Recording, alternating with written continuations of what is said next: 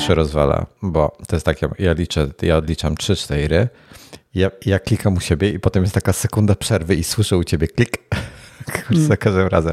Jest, jest bardzo zbliżone. W, w, tak, e, znaczy nie mógłbym bez nagrania nas razem do, e, do synku. Nie, nie byłbym w stanie na podstawie tego jakoś tak komfortowo zmontować odcinek, ale jest jakoś tak w miarę ok. Dzięki temu. Ale jest rozjechane ja parę jeszcze... klatek zawsze, to tak parę ładnych klatek. Ja jeszcze kartę graficzną wyciszę. No, Tomasz, w końcu, w końcu suchara na dzień dobry. Dobra, e, witamy wszystkich serdecznie. Przepraszamy za tutaj za dygresję, ale to jest e, taki odcinek dzisiaj będzie chyba, bo tak już od początku tak jest i tak widocznie jest, tak będzie po prostu. No, my nic na to nie poradzimy. Byliśmy na czas, oczywiście, my się nigdy nie spóźniamy.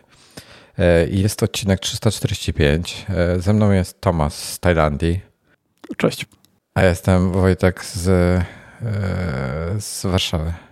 No, TT i WW. Mówię, że musiałem miasto użyć, a nie kraj. No bez sensu. Musisz coś, musisz imię zmienić. Serio. Ja, czy, czy patrzysz w czat?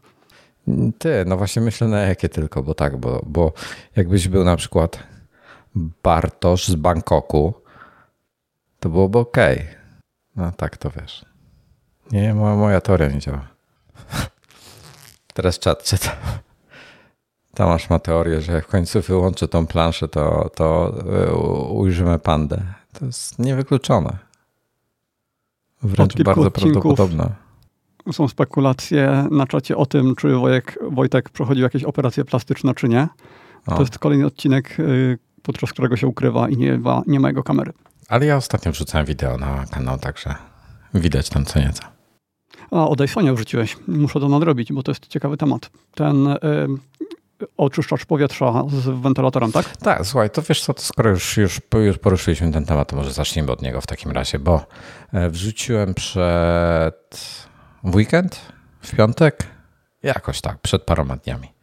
E, właśnie tego Dysona 3 w jednym, czyli to jest, on się nazywa Pure Humidify plus Cool i on oczyszcza powietrze. Czekaj, czekaj, która to jest wersja? Bo one tam są jakieś y, z numerkiem, prawda? AM7, AM8 czy coś takiego? Pojawię. To nowe. Okay. To najnowsza. Dopiero co wyszło. Dobra. E, świeża sztuka. Niebita. I, e, I co? No i w zasadzie tyle. No kurczę, ma, ma te trzy funkcje. I mm, ja generalnie no, lubię Dysona, ale y, ma jakieś tam różne takie dziwne podejścia, dziwne problemy z niektórymi rzeczami, czego nie rozumiem. Um, ale tak poza tym to jest ok, no. Oni tak trochę dziwnie reklamują. Nie wiem, czy to konkretnie ten model, czy jakiś inny, ale że on chłodzi. Yy, w sensie, że ma taką funkcję cool, coś tam. Bo, bo powiem ci tak. Ale to nie znaczy, chodzi. Dobra. To ty, wiesz co, wyraź swoje opinie, bo ja tak muszę, ja układam myśli jeszcze, ty po, wyraź mhm. swoje opinie, co o tym myślisz i jakby, i, i tak właśnie jak teraz mówiłeś, a ja zaraz spróbuję e, tak, no. Ja się przymierzałem do zakupu. Ja się przymierzałem no. kilka lat temu do zakupu. Ostatecznie tego nie kupiłem, ale ja szukałem bardziej wersji, która byłaby tylko z wentylatorem, bez tego oczyszczacza powietrza, bo u mnie to jest niepotrzebne. I zresztą kupiłem kiedyś y, oczyszczacz y, Xiaomi, no ale to się okazało, że jednak jest nieprzydatny u mnie. No i był jakiś tam niższy model wtedy bez oczyszczacza, ale to był model starszy. A przez to, że był starszy, to był inaczej sterowany i ten pilot, który tam był, inaczej, w żaden sposób nie byłbym w stanie tego spiąć ze swoim smart. A tą nowszą wersję by się dało. No tylko właśnie ta y, nowsza wersja miała ten oczyszczacz, więc musiałbym zmieniać filtry niepotrzebnie. no, finalnie nie kupiłem. Y, natomiast one po pierwsze są też y, bardzo drogie, bo zresztą może powiedz, jakie są w Polsce ceny, bo w Polsce Wiesz chyba co? nie ma aż tak drogo, ale wciąż jest, wciąż jest drogo. O, około 3000 zł kosztuje, plus minus, tam zależy jaki, mhm. jak, jak wiatr zawieje. Y, tak, y, poza tym z głośnością słyszałem bardzo różne opinie. Niektórzy mówią, że są cichsze niż takie standardowe wentylatory. Inni mówią, że są głośniejsze, więc tutaj jestem ciekaw twojej opinii i czy sprawdzałeś też decybele, czy, czy robiłeś jakiś pomiar co, nie, nie, nie robiłem w sumie pomiaru decybeli, bo nie mam do czego porównać za bardzo. Mój, mój taki wentylator, który ja kiedyś kupiłem sobie wentylator, gdzieś kiedyś na Twittera dawno temu rzucałem zdjęcie jego. Cyrkulator On powietrza ma... chyba, tak to było określone u ciebie, tak? Być może. Bo ja też On chciałem ma... zapytać, czym się różni cyrkulator od wentylatora, bo dla mnie to wygląda tak samo. E, nazwij, nazwijmy to ogólnie wiatrakiem. Po mhm. prostu urządzeniem mielącym powietrze. Ja, ja kupiłem takiego, który jest taki, e, po, po, pierwsze, stoi dosyć nisko e, na ziemi, po drugie, ma dużą średnicę i po trzecie, wolno się kręci stosunkowo. I ma regulację mocy kręcenia, że tak powiem, znaczy prędkości kręcenia. On ma chyba, już nie pamiętam ile, 60 centymetrów średnicy, no duży jest. E, dzięki temu może się obracać powoli, a rusza dużą ilość powietrza, porusza dużą ilością powietrza w tym momencie. I nawet na maksymalnych obrotach ma chyba trzy nastawy, chyba trzy nastawy prędkości są, albo dwa, albo trzy, już nie pamiętam to on nie jest głośny. On, jak na maksa go włączysz, to rzeczywiście, wiesz, zaczyna wiać, ale bardziej słychać nawet nie tyle samą pracę wentylatora, co po prostu pęd powietrza, bo on... Yy, inaczej, go włączysz na maksa i na przykład skierujesz go na biurko, czy na stół, czy na ławę, czy coś, tam jakieś kartki, jakieś papiery, magazyny leżą, to wszystko zacznie fruwać. To jest taka moc, tak? To jest taka, że nie zawahałbym się tego użyć, żeby modelce rozwiać włosy podczas sesji zdjęciowej. Rozumiesz? No to faktycznie mocny, bo ja Więc używałem ja, takich o... specjalnych, dedykowanych wentylatorów do sesji zdjęciowej i one no. były, to były potwory. Nie, nie, to tamte to na pewno są jeszcze mocniejsze, ale to jest, wiesz, to jest e, ten rząd, tak?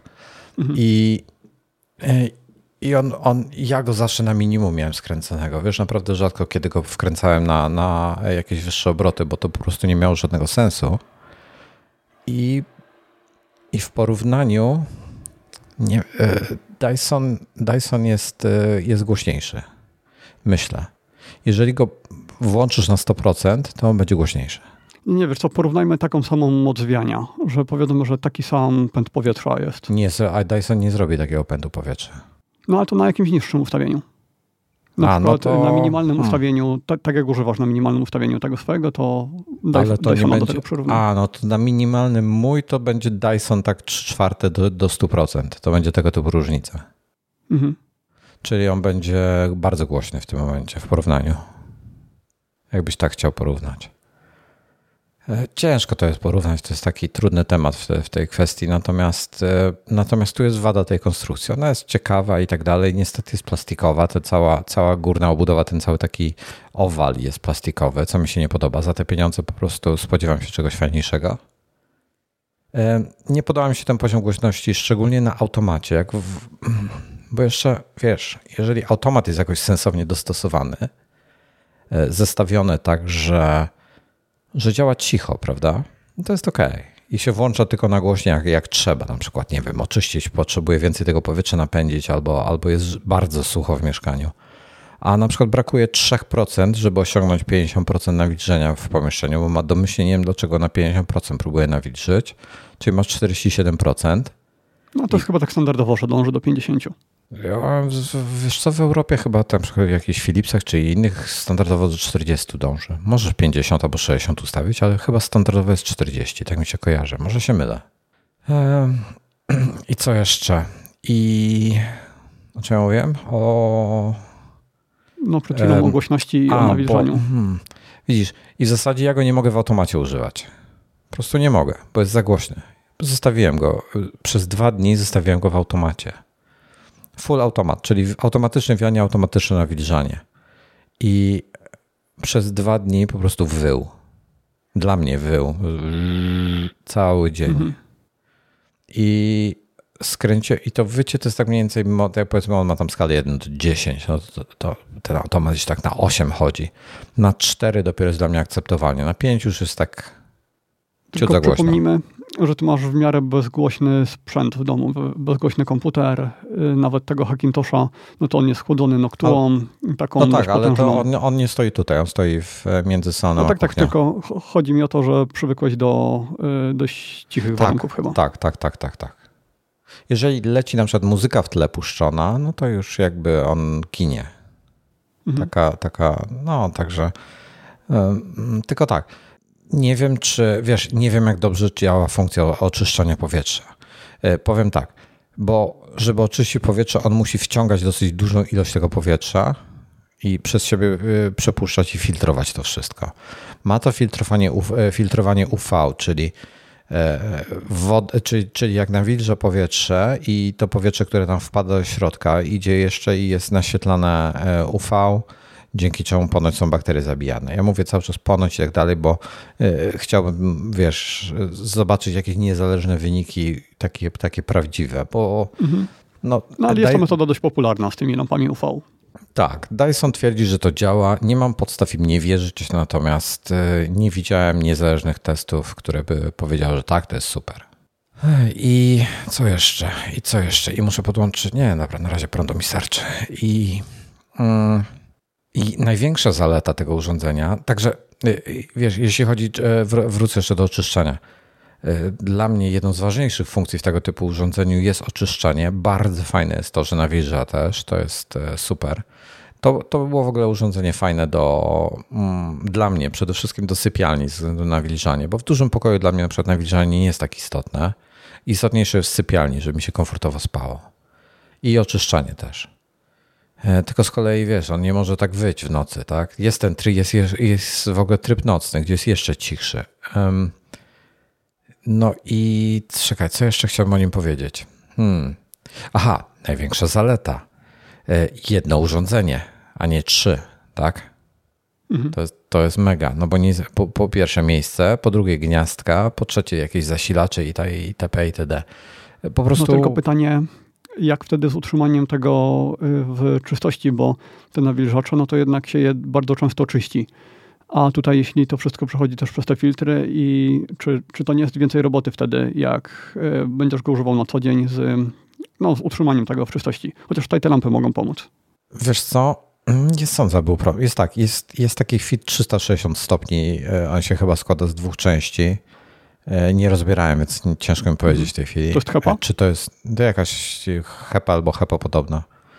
Filtruje standardowo zapachy, jakieś formaldehydy i te wszystkie inne rzeczy.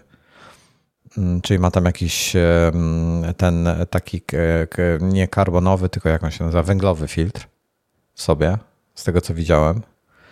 I, I potem jeszcze to powietrze, które tam trafia do środka, jest właśnie tym UV naświetlane. I to się wymienia, raz na jakiś czas tam jest jakiś wskaźnik i on tam informuje. Nie wiem, czy to będzie raz na rok, czy raz na pół roku, nie mam najmniejszego pojęcia. Nie patrzyłem też na ceny filtrów, co jest prawdopodobnie błędem z mojej strony.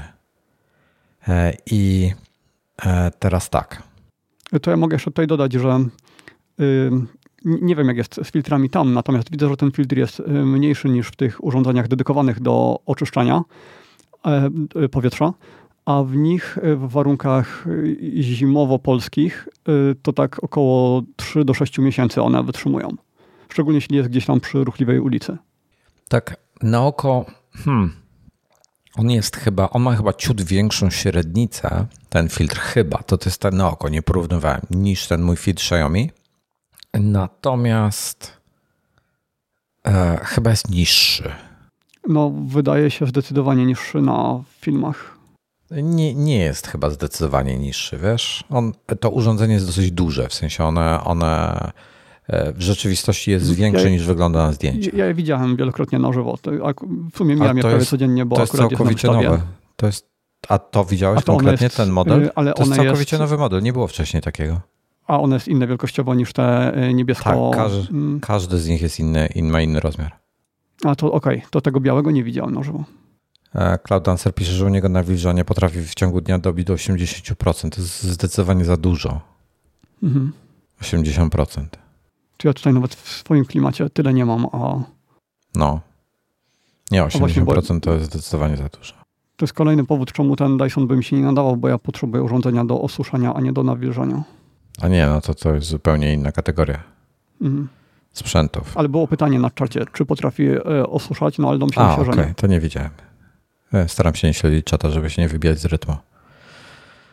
Um, czekaj, i co ja dalej chciałem powiedzieć? Aha, no i więc wiesz, no przede wszystkim pytanie, jakbym, jakbym miał takie zamknięte, taki, taki box e, szklany, czy tam z plexi, ja bym tam nawpuszczał kolorowych dymków, jak to, te, te niektórzy, niektóre firmy pokazują, jak skuteczne są ich filtry, jakieś pyłki i postawił jedno takie pudełko z, z, z, jakimś tam, nie wiem, Xiaomi, drugie z jakimś Philipsem czy innym, trzeci z Samsungiem, czwarty z, z tym Dysonem, no to ciekawy jestem, kto, by, kto byłby rzeczywiście najskuteczniejszy. Wiesz, rozrzut cenowy tych urządzeń jest e, ogromny. Jak się popatrzysz na takie Philipsy, na Samsungi, na oczyszczacze, to tutaj mówimy o paru tysiącach złotych, tak? Typu od tysiąca do dwóch, trzech. E, Dyson jest powyżej trzech, a Xiaomi jest poniżej tysiąca zazwyczaj, zależy jak się tam e, uda go kupić. No Więc tak, ja jest... pamiętam, że kupiłem za około 400 zł, a później widywałem je jeszcze taniej. Ja też za jakieś też 300 z hakiem, chyba niecałe 400 kupiłem swojego. Więc to jest ogromna różnica cenowa. I dla wielu osób jest to barierą nie do przeskoczenia już, bo nie chcą wydawać, chcą mieć przede wszystkim czystsze powietrze i nie chcą wydawać e, takiej kasy. Mm. No tak, jest to strasznie dużo jak na takie urządzenie. Trzy koła wydać to, to, naprawdę, a chciałbyś mieć na przykład po jednym w każdym pomieszczeniu, załóżmy, że masz taki typowy dwubedroomowy apartment, tak, no to chcesz sobie w stanie postawić i w dwóch pokojach, albo gdzieś w przedpokoju, gdzieś, no nie wiem, powiedzmy nawet dwa, to już jest, już mówimy o kwocie typu 6 tysięcy, trzy to już mhm. jest 9 tysięcy. To jest strasznie dużo pieniędzy. W porównaniu za półtora tysiąca masz trzy razy Xiaomi. Tak, nie, nie, nie, nie nawilżą ci i nie ten. E, co, czego jeszcze nie zrobił, nie, nie, nie będą ci schładzały. Tutaj e, ciekawą funkcją tego Ale jest to, tak... To schładzanie to jest... Słuchaj, to jest fajne. To, to, to nie jest klimatyzacja w sensie. To, to nie jest tylko... klimatyzacja, ale to jest e, fajniejszy niż zwykły wentylator o tyle, że to powietrze, które ci wieje jest nawilżone, więc ono jest chłodniejsze.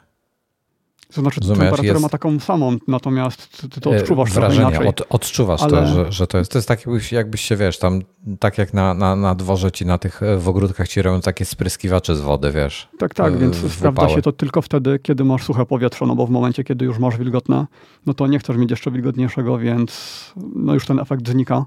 Jak się zrobi całkiem wilgotno, no to efekt się robi odwrotny i to jest jeszcze bardziej uciążliwe temperatura jest jeszcze bardziej uciążliwa niż y, gdyby było tam 50% nawilżenia.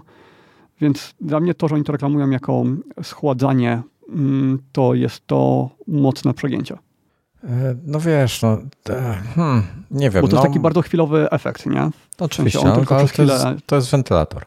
Radek mhm. pisze, że na, nawilżacz często, wręcz bardzo często trzeba myć. E, to nie jest prawda, Radku. E, jeden, dwa razy w tygodniu. Nie, nie, nie trzeba tego mieć. Zależy od nawilżacza i zależy od tego, jak jest zaprojektowany, jak duży ma pojemnik, jak go producent tam przewidział. No tak, e, generalnie te kołowe to się tam dwa razy w tygodniu chyba yy, czyści. W sensie te kołowe, w sensie y, te, Ko te talerzowe.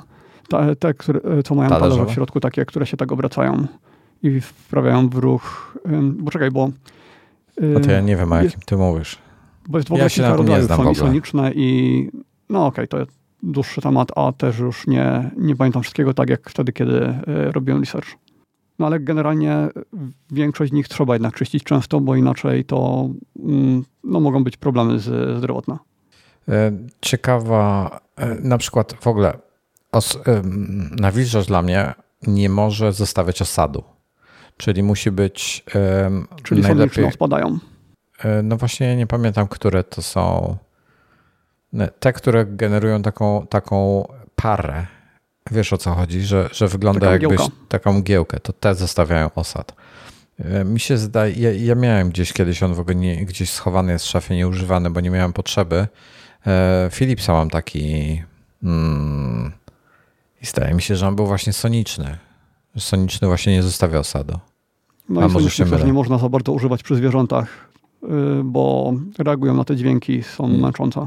Nie słyszałeś, co mówiłem. Powiedziałem, że mój jest chyba soniczny, a nie zostawia osadu. E, tak, słyszałem, ale dodałem jeszcze, że dodatkowo przy zwierzętach to jest, może być problem. Tak? To nie wiedziałem. No bo ultradźwięki zwierzęta reagują na wyższą częstotliwość hmm. niż ludzie. A, wiesz co, Radku, ja, mm, ja czyściłem swój pojemnik e, wtedy e, raz w miesiącu. Producent zalecał. I tak czyściłem ten pojemnik i nic się w środku nie urodziło. Spokojnie, był filtr. Raz w miesiącu myłem e, i pojemnik, i filtr. I raz na trzy miesiące wymieniałem filtr na nowy. E, także super. E, I co dalej? Co dalej jeszcze mogę o nim powiedzieć? No nie wiem. Mm, bardziej bym patrzył to jako urządzenie. Wiesz, Tomku, ty patrzysz też przez pryzmat tego, że jesteś w Tajlandii, tak? Ja, no tak, dlatego ten nawilżacz by mi był zbędny. E, nawilżać i, i myślę, że wentylator też jest ci zbędny, masz klimatyzację. E, wiele osób Właśnie... nie ma klimatyzacji, a szuka czegoś, żeby troszkę sobie schodzić. I nie mówimy tu o Ale temperaturach nie, nie, 30, bo... plus, tylko 20. Plus.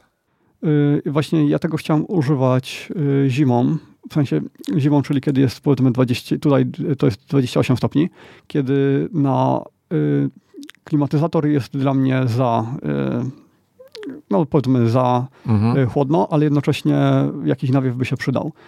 I y, ten nawiew z klimatyzatora dociera, no nie dociera mi do całego salonu, tylko powiedzmy do, do połowy, więc z drugiej strony chciałem mieć taki wentylator. Hmm. No ale ostatecznie porzuciłem ten pomysł całkowicie. Y, gdyby mieli takie modele właśnie, które są tylko wentylatorami, to bym rozważył, a tak to bez sensu, bo strasznie dużo bym zapłacił za funkcje, których nie używam. To znaczy? Za jakie funkcje? No właśnie za te nawilżanie i te yy, pseudo, pseudo chłodzenie i co tam jeszcze było? Oczyszczanie. Ale oni mają jakby, mają w ofercie inne urządzenia, które nie, nie... Y, tak, tak, ale ich się nie da wpiąć do mojego smart home'u w żaden sposób. Przynajmniej ja nie znalazłem metody, robiłem wtedy research, mhm. więc porzuciłem te starsze modele. No dla mnie przede wszystkim e, odpadają, znaczy odpadają, e, mm, źle, bo myślałem o czym innym w tej chwili. Nie, nie wspominałem, że Dyson ma aplikację, ma pilota. Pilot jest dla mnie najwygodniejszy, bo i tak ustawiam go tylko w automat i ewentualnie ja chcę tylko, e, znaczy nie w automat, tylko na czwórkę mam go ustawionego e, i mogę go sobie włączyć na automat, więc wiesz, ten pilot jest dla mnie najwygodniejszy w tej formie e, niż jeszcze mieć aplikację specjalnie dedykowaną aplikację tylko do jedne, jednego tego. Wiesz co? Powiem tak, już jestem na tym etapie, że e, miejsce na aplikację na moim iPhone'ie jest cenne dla mnie. To znaczy, im mniej go zużywam, że tak powiem, na kolejną ikonkę, to bardziej się cieszę. E, I naprawdę staram się wywalać zbędne aplikacje. Mam tego już w cholerę i problematyczne dla mnie jest mieć no okay, 200. Ale czy to obsługuje shortcuty Siri? Nie, to wtedy nie musiałbyś używać, tylko byś sobie to zaprogramował do jakiejś funkcji, do jakichś y, większych y, automatyzacji? Nie wiem, chyba nie obsługuję. Nie, nie, nie sprawdzałem. Przyznam się, że nie sprawdzałem z shortcutów Siri, e, ale, e, ale nie obsługuję HomeKita. A mi przede wszystkim na HomeKicie zależy, mhm. żeby automatyzację robić. Także, e, także mm, specyficzne, specyficzne urządzenie dla specyficznych potrzeb, myślę. E, nie jest to klimatyzator. Co chyba powiedziałem w wideo wyraźnie, że to nie jest klimatyzator, bo wielu ludzi myśli, że to jest klimatyzator z jakiegoś powodu. Ja w międzyczasie doczytałem, że jest tam e, filtr HEPA. No tak mi się zdawało, że to jest HEPA właśnie. Bo HEPA to jest generalnie firma, prawda? Jak Adidas. Nie wiem. Myślałem, że to jest e, rodzaj filtra. To będziemy musieli to sprawdzić. No, w każdym razie kupa kasy ładny jest. Jest wersja jeszcze, ja mam tą białą, taką jasną, biało-srebrną. Jest jeszcze taka wersja ciemniejsza. E, powiedzmy, nazwijmy ją Space Gray. I, i tamta mi się bardziej podoba. E, chyba, na zdjęciach przynajmniej. E, ale ten, ale to fajne urządzenie ogólnie, no tylko szkoda, że tyle, tyle e, kasy to kosztuje.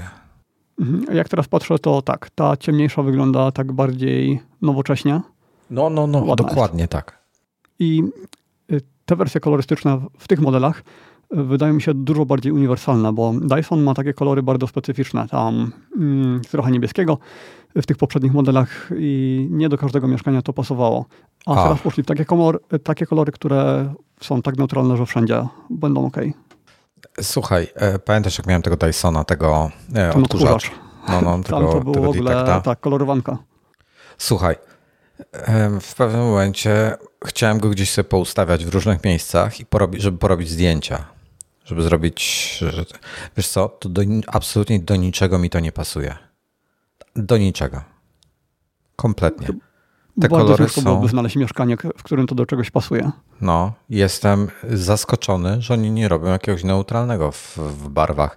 Poza tym, jak się popatrzysz na, na design całości, zresztą pisałem o tym w artykule, kurde, ru, rura jest taka, hmm, jakby to nazwać, taka jest polerowana na wysoki połysk i jest taka prawie, ta, taka trochę jak PVD na Apple Watchu, ta, ta czarna, tylko taka bardziej Space Gray, taki Space Gray PVD jakbyś sobie wyobraził.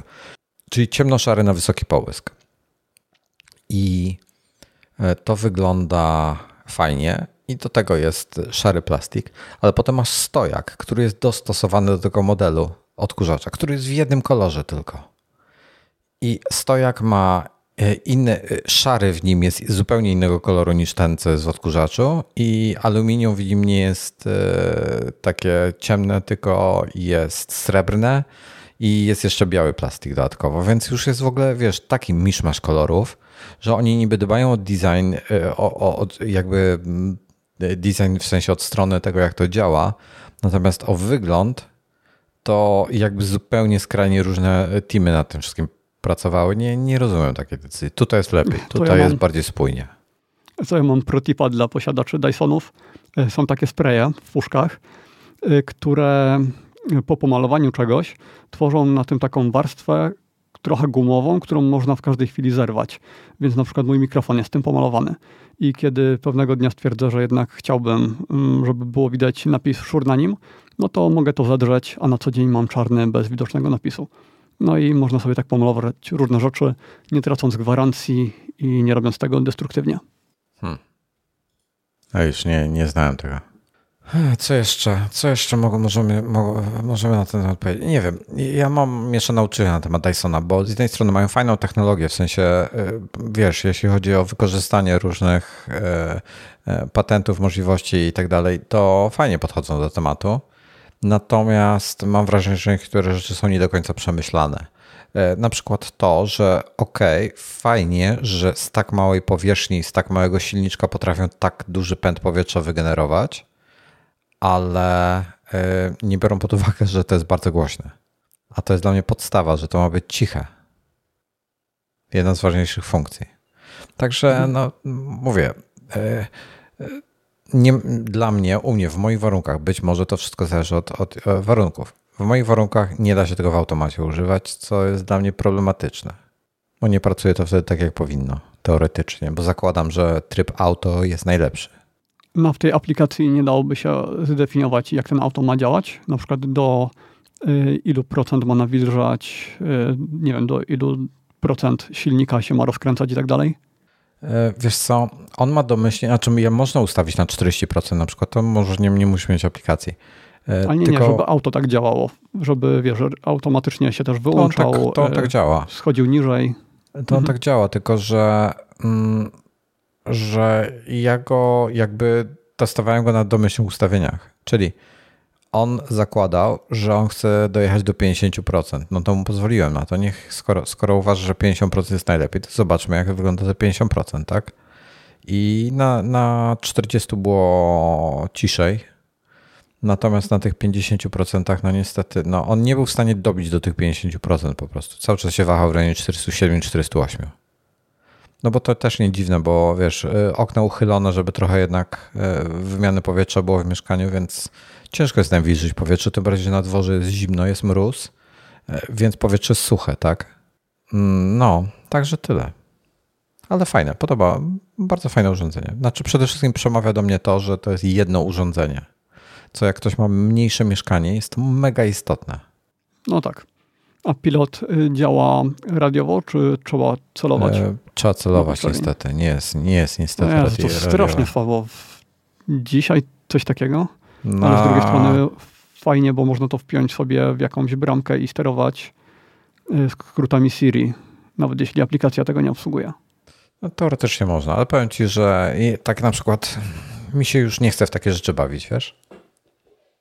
Ja już nie no, mam ale to robisz to raz ty, i ty później jesteś, już to masz E, ty jesteś parę lat ode mnie młodszy i to by się jeszcze chce. Mi się już nie chce. I dla mnie to ma być bezobsługowe, ma to działać. Ja nie mam, nie mam czasu na to, żeby poświęcać na, na zajmowanie się pierdołami, na konfigurowaniu tego. Dam, dam, ci przykład, y, bo mam taki wentylator, y, który też jest taki pionowy w moim miejscu do grania na wiarze.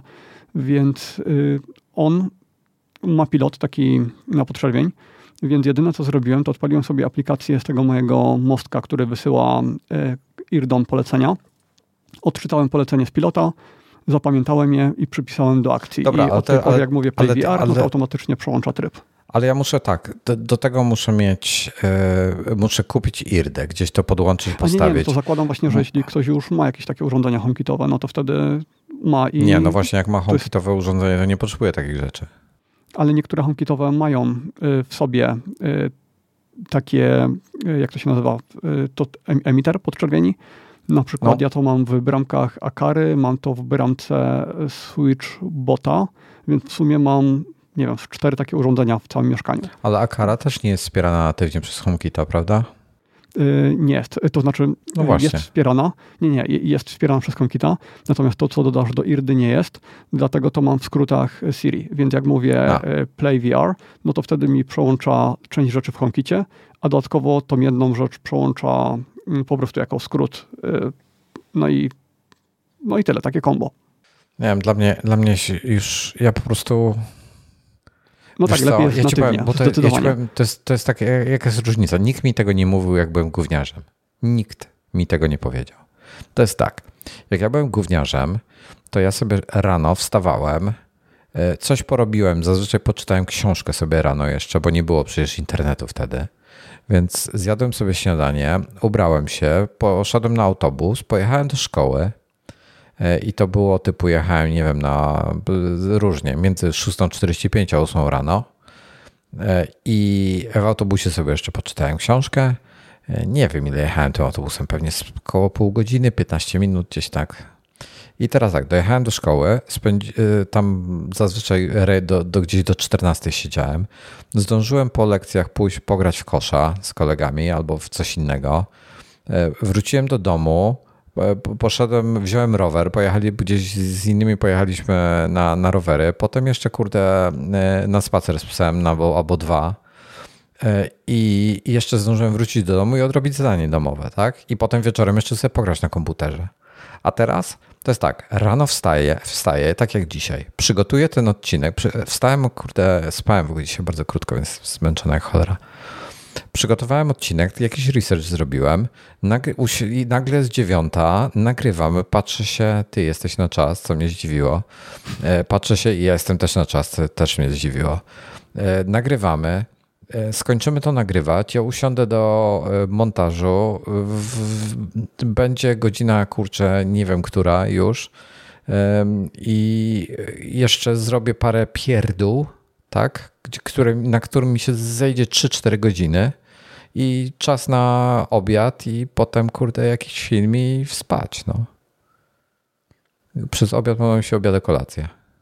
Mhm. I gdzie tutaj czas na rower, na kosza i tak dalej? No po prostu masakra.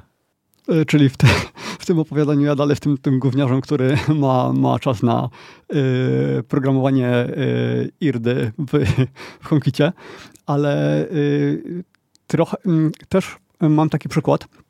Mam Switchbota, zepsuł mi się jeden, to jest kontroler zasłon. Jeden z nich mi się zepsuł pół roku temu. I do dzisiaj nie chciało mi się nagrać wideo y, i wysłać go do supportu, w którym pokazuję, jak ja to rozłączam i podpinam jeszcze raz. Y, a tylko to muszę zrobić, żeby mi wysłali nowe urządzenie. Ale tak mi się nie chce, że, mm, no, że to odkładam y, cały czas, więc trochę, trochę cię rozumiem. E, ja jeszcze dalej swoich AirPodsów Pro nie odesłałem do serwisu, bo one się łapią na tą akcję serwisową. Mm. Właśnie mi przypomniałeś o tym, że mam to zrobić. A naj, najbardziej odkładaną rzecz przeze mnie jest telefon do Apple. Muszę do nich zadzwonić i odkładam to od kiedy zaczęliśmy nagrywać nadgryzionych, czyli już e, niedługo będzie rok. To, to może na żywo zrobimy to nagranie w takim razie. Ty zadzwonisz i będziemy na żywo. A co, Muszę co... zadzwonić w tej sprawie, usun t, e, bo usunęli mi pliki z iClouda, dużo plików ważnych Y, i zrobili to już bardzo dawno temu. Mm, I najpierw myślałem, że to są rzeczy, przynajmniej kilka takich ważnych, no ale później się okazało, że zniknęło mi jeszcze więcej bardzo przydatnych dokumentów i zniknęły później, kilka miesięcy temu. Więc mam nadzieję, że mi to jakoś przywrócą. Mimo, mogę, że po mogę zniknięciu coś... tego w ogóle nie było w ostatnio usuniętych. Mogę ci coś powiedzieć? Jak no. już minęło parę miesięcy, tak się spóźniłeś o parę miesięcy, wiesz, wiesz o tym. Mm. Także nie sądzę, aby ci pomogli w tej chwili. Ja tego nie zauważyłem od razu, ja to już zauważyłem po jakimś czasie. Natomiast to, co zniknęło ostatnio, to było może 2-3 miesiące temu. Więc yy, no, ten problem dalej, dalej występuje. Dobra, coś jeszcze chcesz wiedzieć o tym Dysonie? Nie, wiem, wiem wszystko, możemy lecieć dalej. Okej, okay, okej. Okay. E, dobra, to taki starszy follow-up tak na, na, na, dosłownie dwa zdania. To jest ten, e, była tam dziewczyna, która ma od nie wiem ilu, od 10 lat ma e, ksywkę Metaverse na Instagramie i Facebook jej zabrał ksywkę ale przywrócił tak, potem. już oddali. Ciekawi mnie, czy, bo nie wierzę, że oni to ręcznie zrobili. I ciekawi mnie, jak to zaszło, bo może być tak, że oni po prostu zaktualizowali po zmianie nazwy na Meta zaktualizowali regulaminy i wszystkie dokumenty. No i jednocześnie wtedy Meta się pojawiło jako nazwa zastrzeżona i z automatu mm, zablokowało to konto, ale no nie dowiemy się. Moim zdaniem ktoś celowo to zrobił i czekał, żeby zobaczyć, jaka będzie, jak duża będzie zadyma. Moim no, zdaniem. Wydaje się to zbyt głupie i ryzykowne. Wiesz co, wiadomo, to jest Facebook, to jest jedna z najgorszych firm na świecie. Naprawdę mnie by ten... Wręcz spodziewam się tego po nich. Dobra, to było to.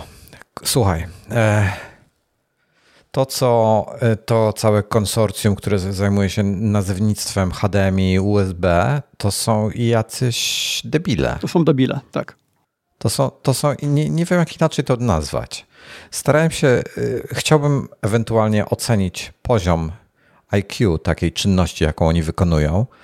I być może to podpada pod kretynizm, a nie pod debilizm, no bo kretynizm, debilizm to są medyczne określenia, konkretnie mhm. precyzujące, jaki masz poziom IQ. Więc nie jestem pewny, czy prawidłowo y, użyliśmy słowa debile, czy powinniśmy byli użyć słowa kretyni. E, być może jakieś inne byłoby tutaj bardziej na miejscu. Nie zmienia to faktu, że nazywanie w ten sposób e, nowego standardu to jest debilizm-kretynizm. No, wyjaśnij konkretnie o co chodzi, bo temat już ma powiedzmy z dwa tygodnie, ale może nie wszyscy Dobra. E, kojarzą. To może łatwiej będzie z USB.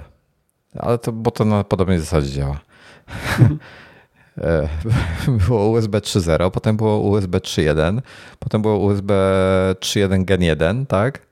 Potem mhm. teraz jest chyba USB 3.2. Jednocześnie było Gen 2. 2, 2x2 czy 2 razy 2 y, I ja już się pogubiłem w tym. Ja już stwierdziłem, że chrzanie, to nawet nie będę starał się rozumieć te, tego nazewnictwa. To jest tak, debilizm. bo to nie jest tak, że oni tylko dodali nowe, ale jednocześnie zmienili też nazwę starego, że to, co się tak. kiedyś nazywało tak, później się zaczęło nazywać inaczej. Czyli tak, HDMI 2.1 dodaje y, możliwość na przykład, i nie pamiętam co w tej chwili HDMI 2.1 dodaje, bo już mnie ci kretyni wkurzyli, y, ale no ale masz tam gwarantowane 8K w 120 Hz między innymi, tak? Gwarantowane? Nie, panie. Nie, panie. Inaczej, prze, przed zmianami chyba było gwarantowane. Nie, nie, nie. nie. HDMI niczego nie gwarantuje. Okej. Okay. HDMI niczego. problemów, które są w telewizorach z HDMI 2.1. Tak. HDMI niczego nie generuje. Nie, nie tego. HDMI to jest zbiór e, cech, czyli HDMI, czyli tak, Załóżmy, teraz w dużym skrócie, żeby to uprościć. E, załóżmy, że HDMI 2.1.0 e, dało możliwość Full HD. Dawało możliwość, nie wymuszało, dawało możliwość Full HD przy 60 klatkach na sekundę. Tak? Mhm. To to było HDMI 1.0. I teraz tak, wchodzi HDMI 2.0, który dodaje 4K w 60 fps. I e, to, że on dodaje, to, to nie jest znowu y, y, wymuszenie tego, te, te, tego formatu. Czyli producent kabla może oferować kabel HDMI 2.0, który nie będzie wspierał 4K 60, tylko będzie wspierał tylko i wyłącznie 1080p y, 60. Bo ten standard nie wymaga, aby wspierał najnowsze rzeczy. On po prostu z automatu może być tak nazwany, bo e, wspiera jakieś in, inne standardy i e, starsze specyfikacje. I I miałem z tym kiedyś, to, to samo jest z DisplayPortem. DisplayPort jest DisplayPortem, ale potem masz na przykład, jak, jak masz lepsze kable, co są opisane jako HBM1, HBM2, HBM3, to jest High Bitrate, co, nie, HBR, High Bitrate chyba. I e, kiedyś opisywałem to na iMagu, już zdążyłem o tym zapomnieć, mnie to wkurzyło. I, i to jest no tak, tak, że chodzi przykład, o przepustowość, którą, tak, tak która tak, jest możliwa na danym kablu. I, I, masz kabel, który, każdy jest DisplayPort 1.4, ale każdy ma inny HBR i u jednego producenta. I jak masz dobry jakościowo kabel, to on jest precyzyjnie opisany, co on wspiera, a czego nie wspiera. E, a raczej co wspiera po prostu. E, no i teraz tak, 2.1 wprowadzili, który wspiera teoretycznie to jeszcze 4K. Dodam, tam, jest, tam jest około 20 cech, które mogą być wspierane lub nie. Tak, i tam jest tam między innymi 4K 120 Hz, w tym 10 bitów e, nieskompresowane, 8K, nie pamiętam w jakim standardzie już dokładnie. Hmm. 40, e, już nie pamiętam w tej chwili, nie, nie mam. Variable refresh rate na pewno był, e, jakiś jest ten nowy auto low latency mode ALLM. E, jest tego lista cała. Nie będę teraz czytał tego wszystkiego, ale to, że kabel w sklepie będzie oznaczony jako HDMI 2.1, nie oznacza, że wspiera to wszystko. To znaczy, że o może nic z tego nie wspiera. To może być ka kabel wspierający tylko i wyłącznie nowe standardy, które się pojawiły na przykład w HDMI 2.0 albo w HDMI 1.4. Nie ma to znaczenia. E, trzeba przejrzeć e, specyfikację kabla precyzyjnie. Jeżeli kabel nie jest e, jakoś opisane, w sensie nie, nie ma informacji o tym, co, co on wspiera, czy co nie, to z góry zakładajcie, że nie wspiera danej funkcji.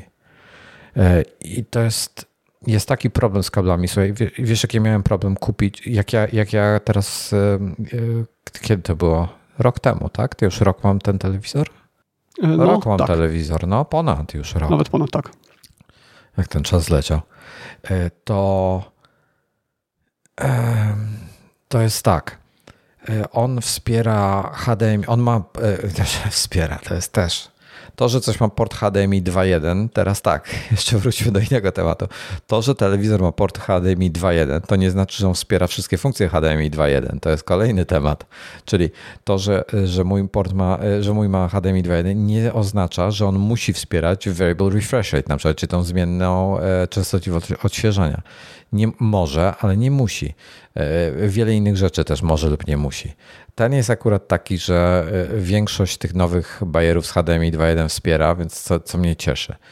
E, ale wiesz, jaki miałem problem? Mnie, mnie wtedy interesował tylko, interesowało mnie kupno kabla, żeby mieć 4K, wsparcie dla 4K HDR przy, wiesz, maksymalnej jakości.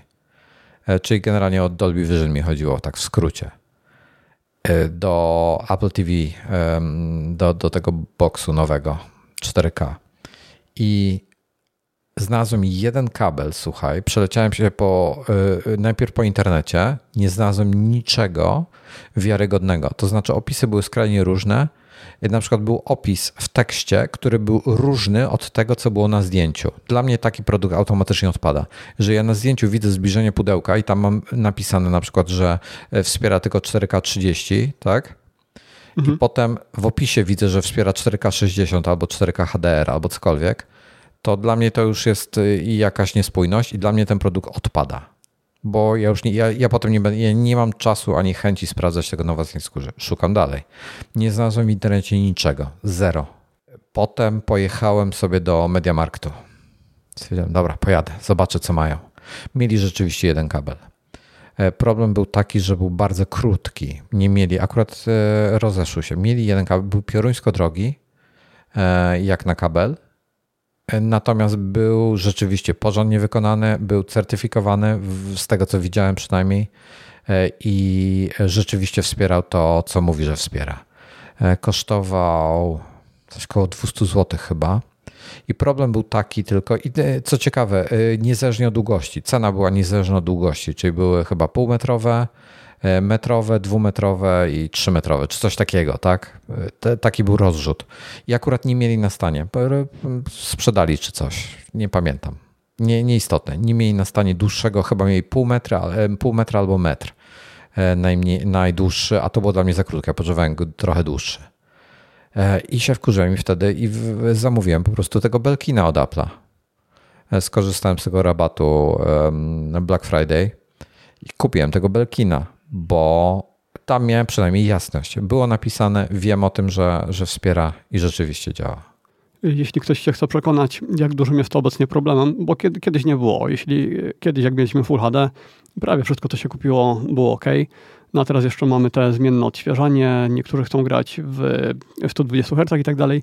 No to jak ktoś się chce przekonać, jak dużym to jest obecnie problemem, e, Linus kilka miesięcy temu e, z Linus Tech Tips, taki kanał na YouTubie, kupił taką specjalną puszkę dość drogą, która służy tylko do testowania kabli i e, później kupił za 1000 dolarów różnych kabli HDMI, żeby pokazać właśnie jak zła jest sytuacja na rynku i jak bardzo one się od siebie różnią. No i jest na jego YouTubie taki film, jego tytuł to I spent a thousand dollars on HDMI cables for science. Dopiszę link do Dobra. opisu odcinka. Ech, kurczę. Jest to, jest to strasznie problematyczne. E, naprawdę jest to debilizm. Z, szczególnie z USB jeszcze. To, co USB wyczynia, to jest chyba jeszcze gorsze niż to, co e, e, się dzieje z tym, z, z standardami HDMI. To jest masakra. Także jestem na maksa załamany tym, co oni, tym, co oni robią. Coś tutaj skaszaniłeś, panie. Teraz, zaraz będzie. Teraz jest. Dobra, nie dotykam. Okej. Okay. Dobra, to jeszcze takich, to kończymy temat? Tak, tak. Dobra, to jeszcze takie krótkie, jednozdaniowe newsy dosłownie. A w zasadzie, a do czego to jest? Bo to jest jako osobny temat, to co wrzuciłeś, ten, ten link. Przepraszam, że. No to jest to, co Linus y, zrobił. Dobra, czyli to, jest, czyli to jest subtemat dla HDMI, tak? Tak, ale nie da się tego zrobić na komputerze. Y, Panie, to znaczy taba w naciskasz, webowej aplikacji. Taba naciskasz. Ale w webowej? Oczywiście. No czekaj, naciskam taba, nic nie idzie. Ja już zedytowałem. Dobra. Eee... O, działa, tylko musi być... Yy... Nie, nie może być już istniejący punkt, ale okej, okay, działa, działa. No, E, dobra, e, to to by było na tyle. A, tytuł jeszcze tam trzeba będzie przed tym, czy jeszcze tytuł dopisać.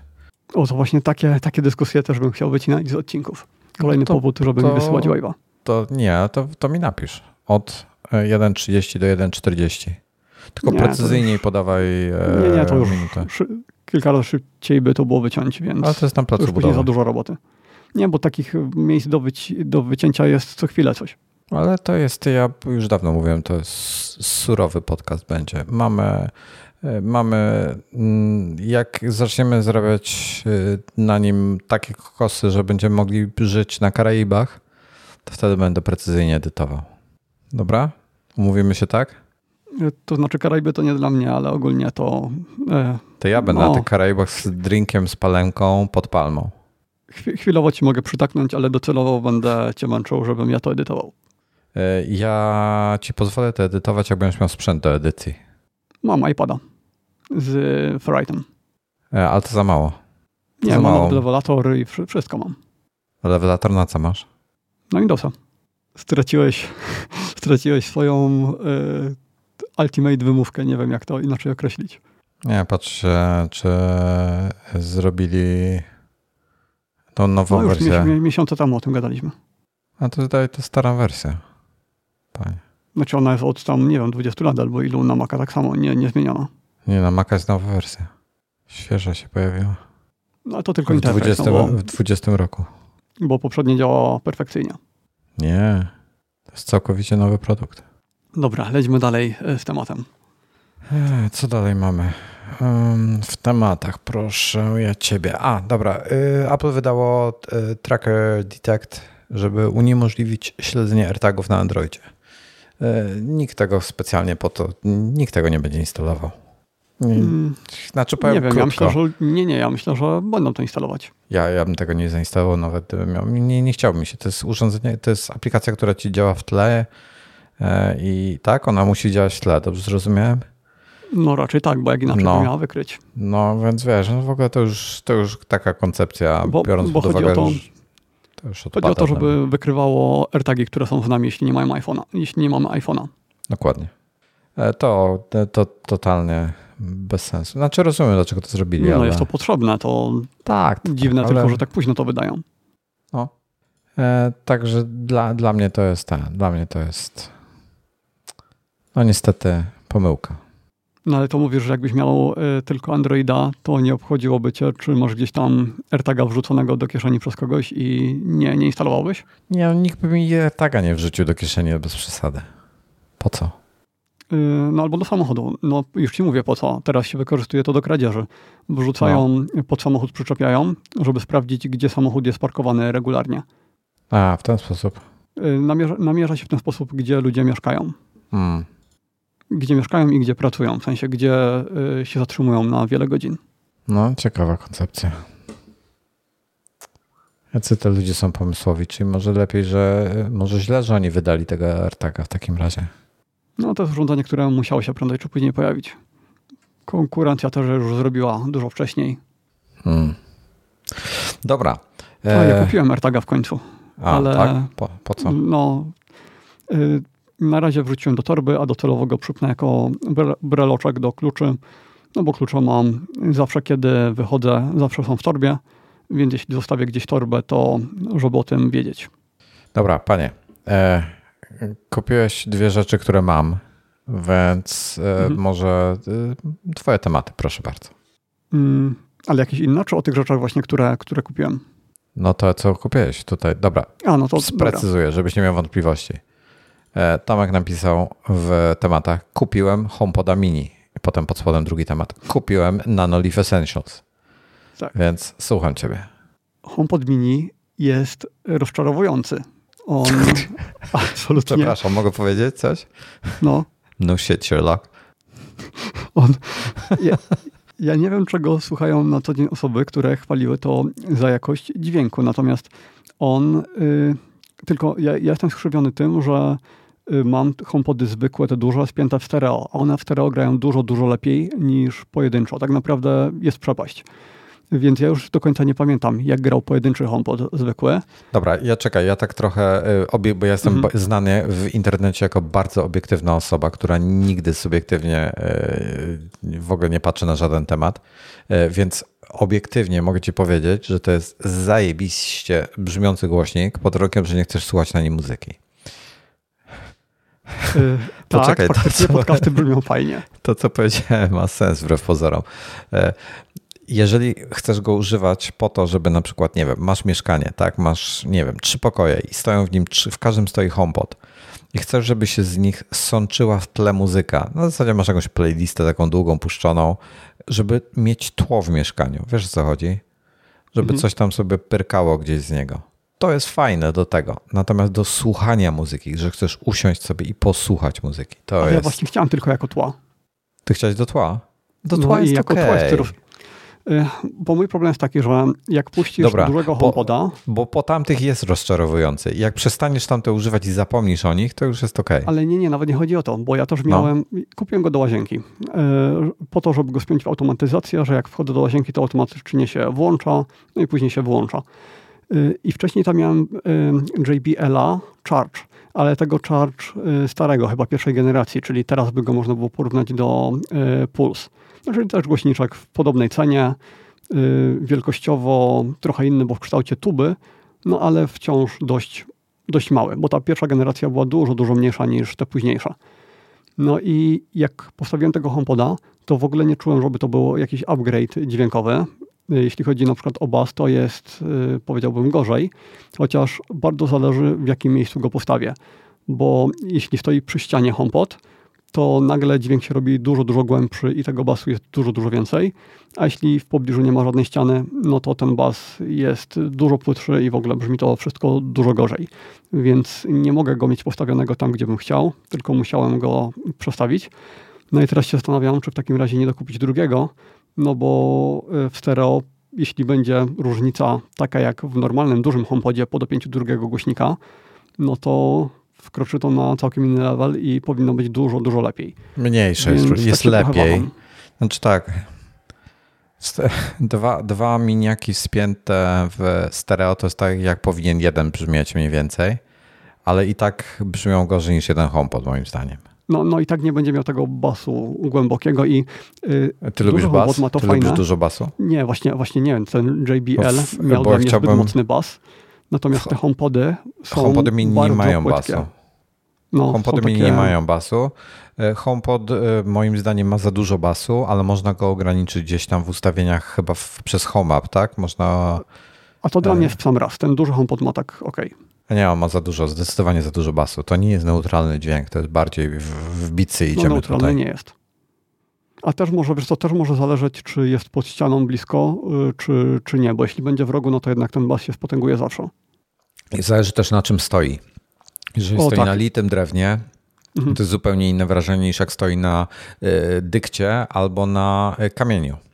I ja zauważyłem po kupnie biurka podnoszonego, że w momencie, kiedy pracuję na stojąco, to dźwięk mi dużo bardziej odpowiada niż kiedy te HomePody, niż kiedy siedzę.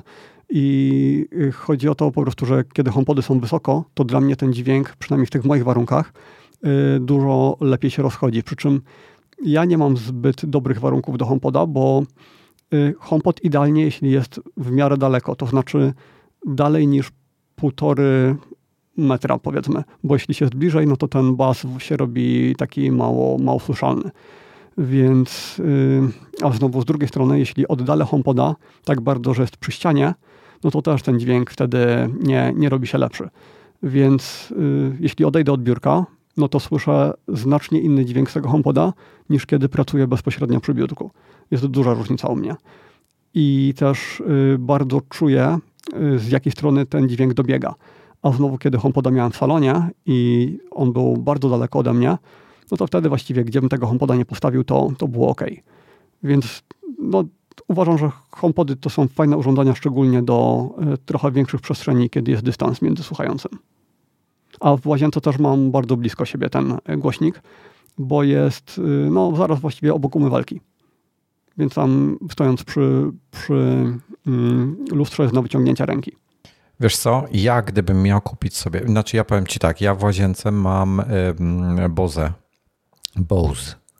Mhm. E, ten taki sound, coś tam, taki, taki recenzję pisałem go jakiś czas dawny temu. Toż taka tuba jak ten JBL, tak? Taki okrągły, wysoki, no, no, no. E, I on w dwóch rozmiarach występuje, większy i mniejszy, ja mam ten mniejszy. Ale czekaj, czekaj, taka tuba stawiana poziomo, czy taka jak HomePod pionowa? E, cylinder. Okej, okay, ale taki y, jak HomePod, tak? Że do góry na wysokość, a nie tak jakby przewrócony na bok? Y, do góry, do góry, tak. Okej, okay, okej, okay, to, to inny niż myślałem początkowo. Mhm, to wiem jaki. Nie, on nie, sound coś tam jak zwykle. Y, nie, nie pamiętam jak się nazywa w tej chwili. Bardzo fajnie, bardzo fajnie gra. On ma taki dźwięk 360 stopni, ma tam jakieś kanałki popuszczane, w sensie nie ma głośników 360 stopni, natomiast ma taki, tam gdzie dźwięk się rozchodzi, ma taki kanał puszczony, więc on jakby, wiesz, rozproszony jest ten dźwięk w każdą stronę. Fajnie to działa, on jest mały, y, w łazience jest więcej niż wystarczający, bo mamy mocno kamienną łazienkę, mało powierzchni miękkich, że tak powiem, więc jest echo się robi, jak głośno coś puścisz, e, bo, no bo jest od czego odbijać dźwięk, więc um, lepiej, więc nawet większy model byłby pewnie zbyt głośny już, bo ten leci dosyć cicho sobie tam gra i jest ok. I po prostu mamy spięte z nim, bo on dwa urządzenia przyjmuje. E, bez przeprogramowywania, tak? Czy tam bez przeparowywania, o. E, I my mamy spięte, i mój iPhone, i Iwony iPhone są do niego z nim sparowane, po prostu. E, żadnych, bo wcześniej ona miała sparowanego i iPhone'a, i iPada, tak? Zależnie z którym urządzeniem była, to się podłączała i potem ja wchodziłem, kurde, mój iPhone nie działa, no to przewarowałem, to potem ona się wkurzała i przestało mi działać. I tak, więc mamy, e, wprowadziliśmy zasadę tylko iPhony i tylko po jednym iPhone'ie mamy sparowane, w sensie nic więcej, żadne iPady, nic innego. E, I to rzeczywiście nam działa, po prostu ktoś wchodzi i tego. Czasami tylko e, najgorsze jest to, że ona zaczyna sobie korzystać, a do mnie ktoś dzwoni na przykład. Mm. I, I ona jest pod prysznicem i ktoś do niej gada, tak? jakiś obcy człowiek dla niej. Także są, są z tym jaja czasami, bo automatycznie przejmuje. E, natomiast y, powiedzmy, że, że jako tako to działa. E, ale gdybym dzisiaj miał kupować głośnik do łazienki, to bym kupił Sonosa, e, tego Roma chyba, tego bateryjnego. A to malutki. Ale no. on jest słabej jakości, to znaczy to jest chyba jeden z najsłabszych Sonosów i jeśli HomePod cię rozczarował, to nie wiem, czy ten by cię nie rozczarował, ten HomePod mini. Do łazienki myślę, że wiem, byłoby... nie jeszcze bardziej. Ale on jest bateryjny, wiesz? Mm. Więc e, o to mi chodzi. Ja nie mam, ja mam w łazience dwa gniazdka i żaden nie, e, żadne nie jest w pobliżu miejsca, gdzie, mógł, gdzie mógłbym, czy chciałbym, o inaczej, gdzie chciałbym umieścić HomePoda. Miejsce, no ja w którym... poprowadzony. A ja bym to przynajmniej z domu wyrzuciła, gdybym gdzieś Ale nie, nie, on jest niewidoczny, bo jest tak, że widać tylko to, że wchodzi w kabel do wtyczki do, do gniazdka, no a cała reszta u mnie jest poprowadzona tak, że nie widzisz tego. Wszystko jest pod spodem, pod, y, pod zlewowymywakiem, czy jak to się nazywa? Umywalką. Umywalką, o właśnie, tak, tak, umywalką. To jest każde... Musi być coś, co się no. da zautomatyzować dla mnie. W sensie wchodzisz do łazienki i niech to automatycznie się odpala. Jak wyjdziesz, to niech to Sonosa się wyłączy. Sonosa chyba możesz, prawda? Mm, nie wiem, ale z tym HomePodem mam problem, bo y, nie jestem w stanie go zautomatyzować w taki sposób. Ale co ty sobie, wyłączył... przepraszam, puszczasz? Co ty automatyzujesz sobie? Puszczasz sobie tak jak, jak, jak w windach masz elevator music tak zwane, to ty masz bathroom music? Y, ja mam tak, że mam, bo y, w automatyzacji możesz sobie przypisać, co ci ma puszczać i to może być jakaś konkretna playlista chyba. Albo zrobisz tak, że wejście do pomieszczenia reaktywuje to, co było ostatnio odpalane. Więc jeśli powiem HomePodowi graj moje ulubione piosenki, no to automatycznie po wyjściu wyłączy i później po wejściu znowu włączy to, na czym stanęło. No i to mi najbardziej odpowiada. Y, natomiast y, dopóki, y, aha, bo tego tematu z Akarą jeszcze nie mieliśmy, to można zrobić tutaj taki bardzo szybki off-topic. Y, że Akara niedługo ma wydać y, urządzenie, na które wszyscy czekamy, żeby je mieć w swoich HomeKitowych łazienkach, y, czujnik obecności. Bo do tej pory czujniki obecności, nie mylić tego z czujnikiem ruchu, czujnik obecności nie wymaga ruchu, żeby wykrywał, że ktoś jest w pomieszczeniu. Mm, do tej pory czujniki obecności były wbudowane tylko w kamery niektóre. No a kamera w łazience to tak średnio. szczególnie jeśli się ma gości, ciężko byłoby im wytłumaczyć, że nie, nie, tutaj to jest kamera wyłączona, tylko czujnik y, obecności włączony. No więc kamery raczej odpadają. I Akara lada moment powinna wydać, zresztą już się to pojawiło na AliExpressie, ale od razu się wyprzedało, y, czujnik obecności, który będzie kosztował około chyba 200-250 zł, y, zasilany z prądu, zasięg 2 metry, kąt chyba 110 stopni. No i takie coś się montuje w łazience, tak żeby objęło mniej więcej e, całe pomieszczenie, czy tam większość. No i dzięki temu można sobie zrobić automatyzację, że e, wchodzimy, to się aktywuje i dopóki nie opuścimy pomieszczenia, no to tak długo to wszystko w łazience będzie włączone. No bo w tej chwili muszę mieć opóźnienie, typu, że dopiero kiedy wyjdę, to po kilku minutach mi wyłącza oświetlenie. No i z tą makarą tę automatyzację muzyki można by zrobić dużo, dużo lepiej niż teraz. Czyli jak opuszczę mm, łazienkę, no to HomePod się wyłącza natychmiast, więc bardzo bym to chciał tak zrobić. A mo Obecnie mogę coś... Mo się nie da. E, możesz mhm. mi tylko coś powiedzieć, a co, ty masz taką automatyzację, powiedzmy, że masz taką automatyzację ustawioną, że wchodzisz do łazienki, włącza się muzykę. Tak. A jak nie chcesz, żeby ci się włączała, to co robisz? Mm, Musisz nie, wyłączyć. Nie ma takiego zawsze. Nie, nie, u mnie to zawsze jest. Y, ale aha, nie, trochę mam to rozwiązane. Dobra, y, ale jest wchodzisz, załóżmy, że wchodzisz do łazienki i mhm. Y, jest, idziesz z iPadem i oglądasz sobie jakieś wideo, tak? Mhm. I nie chcesz, żeby ta muzyka ci się włączała. To co wtedy robisz? Nie, nie, ona się włączy. No to wtedy po prostu pacnę w iPada, żeby się wyłączył zamiast za każdym razem go włączać. To wtedy ten raz go wyłącza. I wtedy mam tak, że mam to... tak, HomePoda. Ja Okej, okay, to, ja, to, ja wolę tak głosu, jak... to ja wolę głosu używać. Wiesz, ja wolę zamiast mieć automatyzację do muzyki, bo to zależy od tego, jak mm. często chcesz ją mieć. Jak ja chcę mieć no, ją ja 10-20% mm. E, tylko czasu, to ja wolę powiedzieć na głos wtedy. To jest dla mnie wygodniejsze. No, tak, tak. no nie, ja, ja, chcę zawsze. Ym, I mam zrobiony timer, y, taki, że y, jak wchodzę do łazienki, no to ten timer się aktywuje. Aktywują go czujniki ruchu i czujniki otwarcia i nie pamiętam ile on ma minut, natomiast jeśli jakiś czujnik ruchu wykryje ruch, no to ten timer się reaktywuje. I y, no to jest po to, że nawet jeśli nie będzie ruchu, no to światła mi zgasną od razu, albo HomePod się nie wyłączy od razu. Y, I mam tak zrobione, że HomePod jest przypisany do tego timera. Y, to znaczy, że jeśli ja wyłączę muzykę, wyjdę z łazienki i po minucie wrócę do tej łazienki, no to HomePod mi nie zacznie znowu grać, tylko dopiero jak ta przerwa będzie dłuższa. Tam, no nie, nie wiem, czy to jest 10 minut, czy ileś. Więc wtedy to albo inna osoba wejdzie, albo mm, znowu ja wejdę ale jeśli tak jak rano jestem, że nie wiem, przynoszę jakieś ciuchy do, do łazienki i wychodzę z niej na chwilę, no to nie ma sytuacji, w której ja wyłączyłem HomePoda i on zacznie znowu grać. Czy czujnik obecności to w ogóle e, swojego czasu już nie pamiętam kto, Fibaro czy ktoś inny nad nim pracował? Netatmo miało chyba swój, ale no taki w kamerze. E, Netatmo ma w kamerze chyba czujnik obecności. Mm, tak, tak. Tylko to tak wychodzi dosyć drogo, bo ta kamerka to tam chyba z 700 kosztuje. No, no i znowu ten problem z łazienką, nie? Z kamerą łazience. Znaczy, hmm.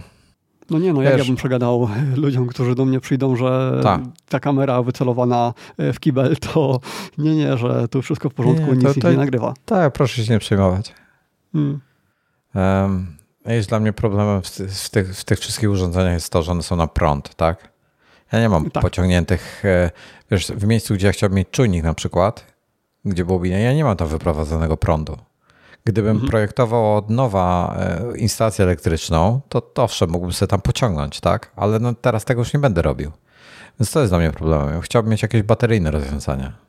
No ja sobie kabelek pociągnę gdzieś w rogu. Mm, zresztą u mnie akurat jest w takim miejscu, będzie w takim miejscu, że chyba nie będzie problemu, ale w ostateczności no to zawsze są takie listwy maskujące, Y, nie wiem, na przykład z projektora okablowanie tak mam pociągnięte, więc coś takiego też bym zrobił przy czujniku obecności, tym bardziej, że docelowo chciałbym mieć te czujniki w każdym, w każdym pomieszczeniu.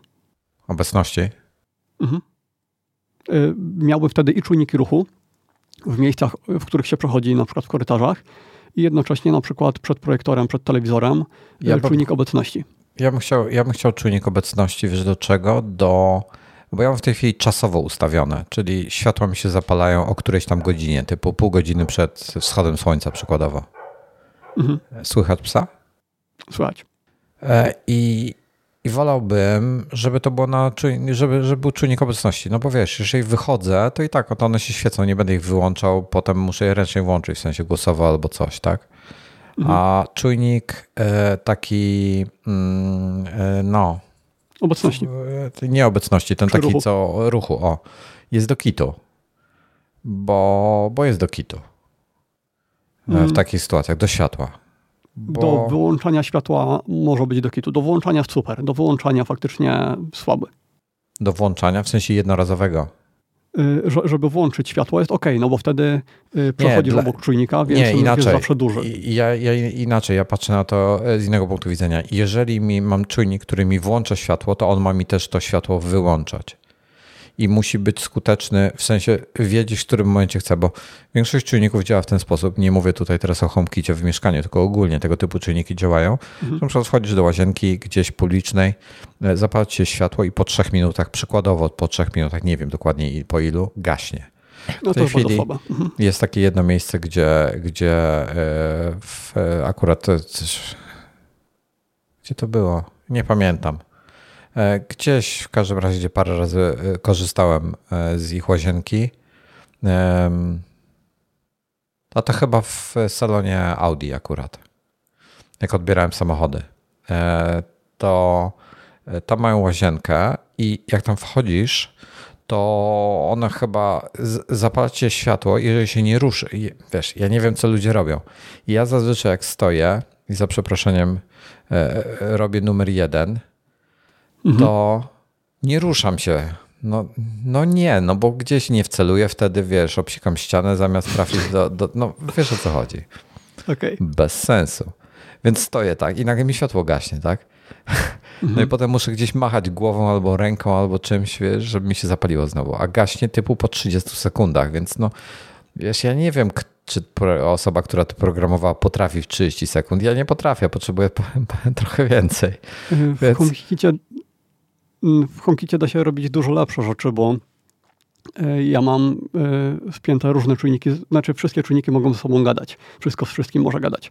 Więc e, u mnie światło nie zgaśnie w łazience, jeśli czujnik przed wejściem do łazienki nie zarejestruje ruchu, no bo to znaczy, że nikt z tej łazienki nie wyszedł. Więc nawet jeśli tam nie ma żadnego ruchu, no to w dalszym ciągu kto, ktoś tam jest.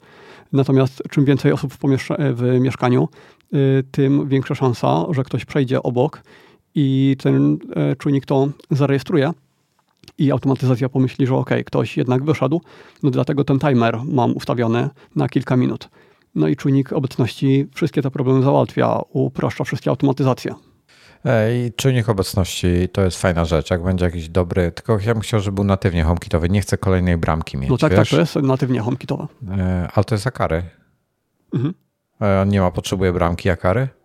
Mm, nie Dobra, wiem. E, inaczej. Po, bardzo powiem... możliwe, że potrzebuje, natomiast dużo urządzeń Akary zasilanych z prądu ma no. bramki wbudowane, a nie wiem jak jest tutaj.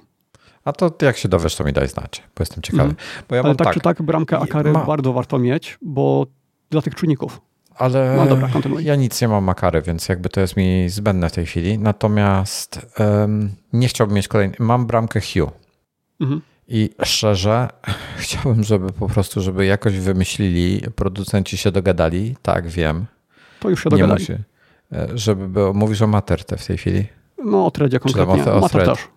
No, e, okej, okay. ale thread. thread okej, okay. dobra, ale jeszcze I nie ma. też ale... to wchodzi. Na, na co się powiedzieli, że ich czujniki no, ale jeszcze światła nie mają. i y, no ale to jest kwestia, w sensie nie wiem, czy miesiąca, czy, czy sześciu miesięcy, ale tre, będą w threadzie. No, ja myślę, wiesz, zanim to wszystko upowszechni będzie działało, to jeszcze minie przynajmniej z rok, dwa. No, ale Akara konkretnie. Y, no. Akara będzie szybciej, bo oni to mówili, tylko właśnie nie pamiętam, czy to ma być w lutym, czy w czerwcu, ale jakoś w, w pierwszej połowie roku.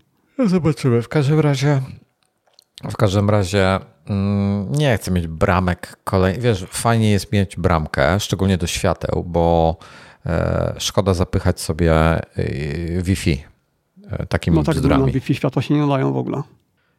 I, I, w ogóle, wiesz, lepiej, lepiej tego, więc też nie chcę mieć za dużo tych rzeczy na, na Wi-Fi, wolałbym mieć właśnie na bramce i chciałbym, chciałbym mieć jedną bramkę po prostu. Jeżeli już mam mieć bramkę, to chciałbym mieć jedną bramkę do wszystkiego. No to e, byś musiał sobie tak. zainstalować w Homebridge'u e, tą Konobi, czy jak to się to nazywa.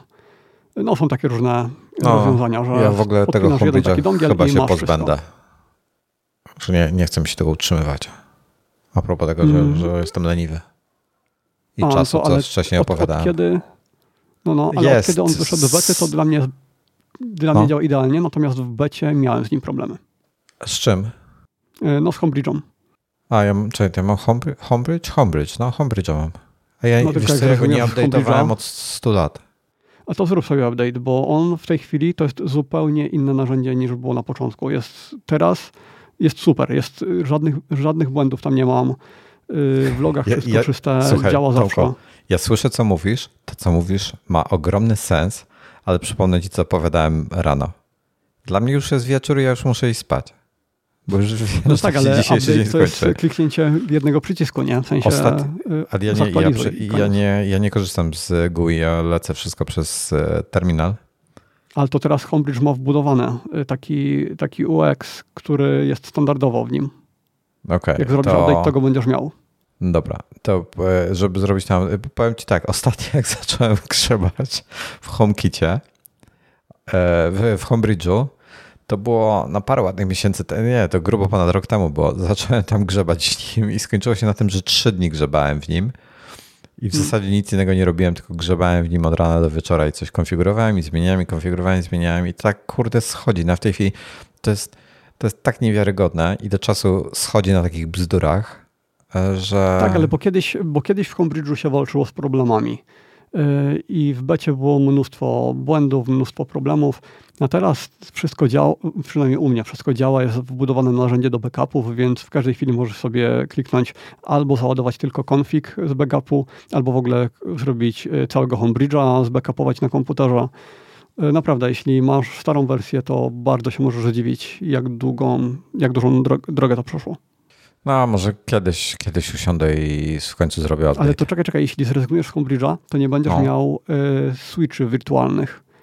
A ja nie używam y w ogóle wirtualnych switchy. I jedynie do czego używam to do Xiaomi, do oczyszczacza. Mhm. Aha, ale bo ty masz ręcznie y, włączane dużo rzeczy, tak? Ty nie, nie polegasz na automatyzacjach, że wszystko się samo dzieje. Nie, nie, nie. Dla mnie najważniejsze mhm. w automatyzacjach jest to, że ma się wyłączyć jak wychodzę z domu i włączyć jak wrócę.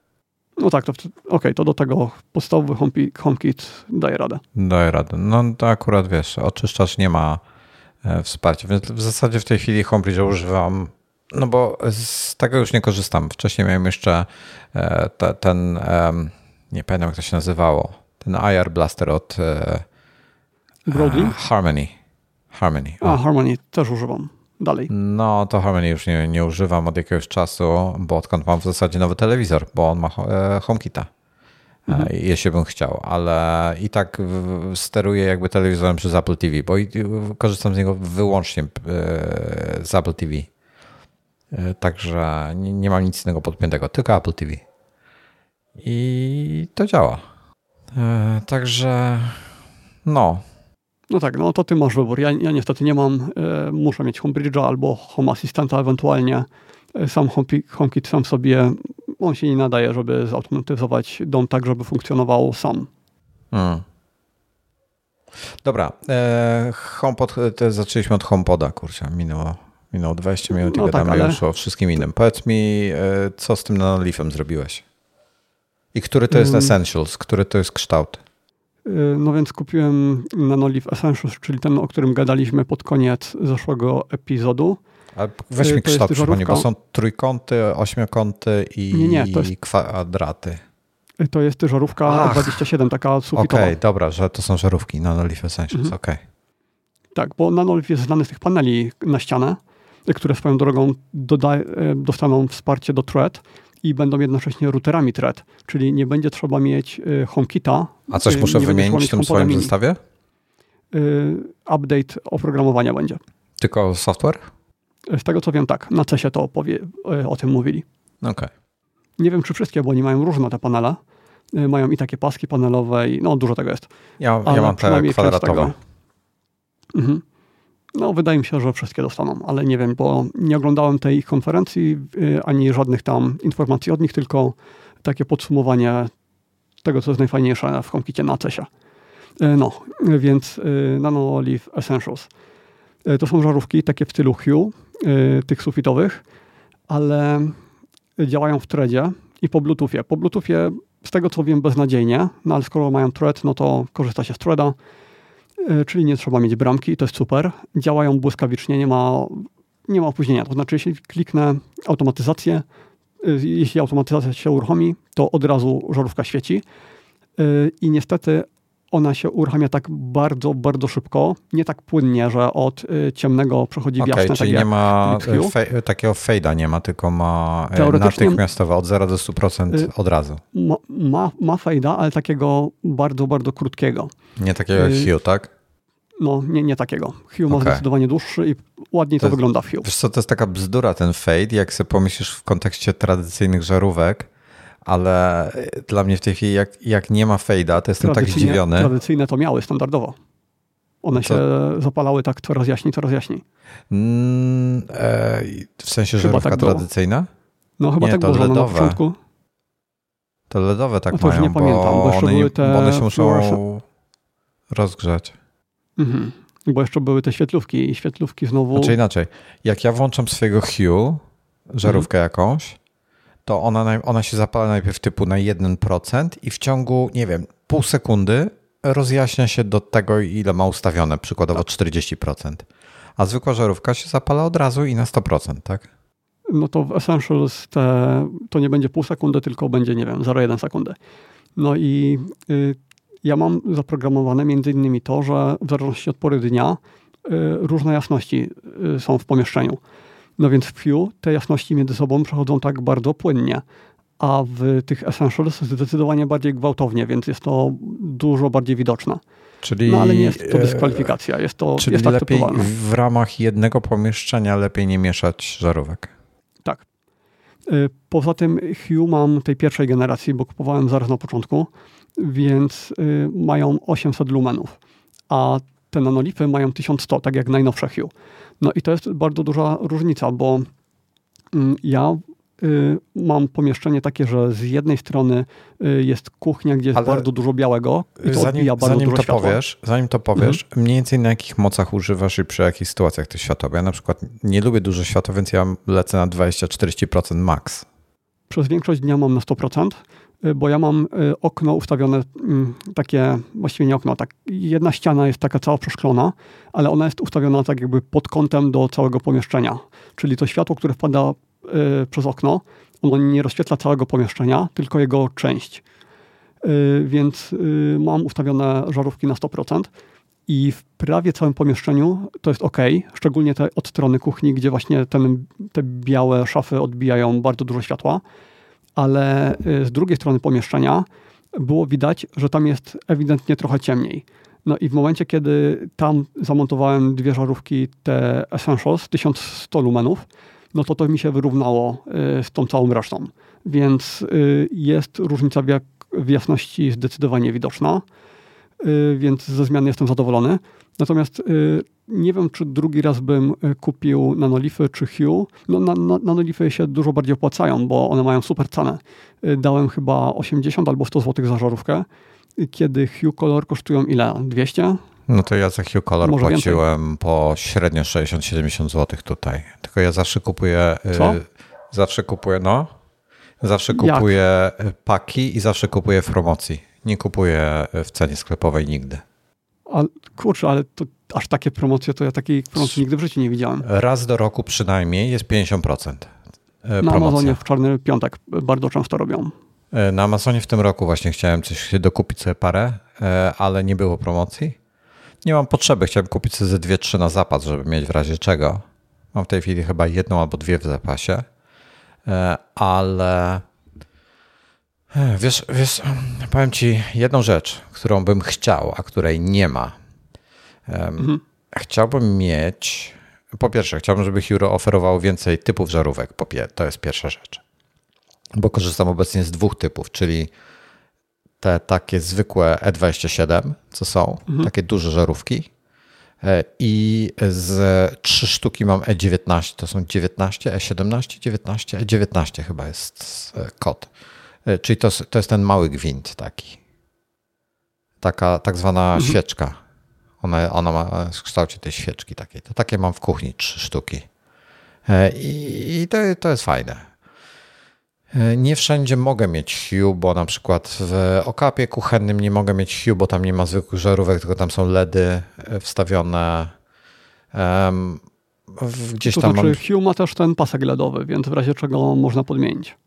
E, ale tu są, tam są typu dwa, dwa, dwie diody, takie wiesz, punktowe, mhm. E, rozproszone, więc to, tego nie da, jak się, nie, nie, nie ma tam jak tego wymienić.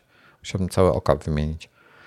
E, mam też pod ten, pod takie, pod nawisem schowane świetlówki, których też w zasadzie mógłbym je tylko wymienić na pasek LEDowy Hue, ale, ale na razie działają, więc na razie tego nie będę robił. One są jako takie pomocnicze oświetla, e, oświetlenie. I w zasadzie chciałbym. Aha, i mam, e, mamy bardzo fajne oświetlenie mm, w postaci. Dobra, wiesz, jak jest GU10, ten taki. No tak, to takie halogenowe bolce. No, no, no, no, no, dokładnie tak.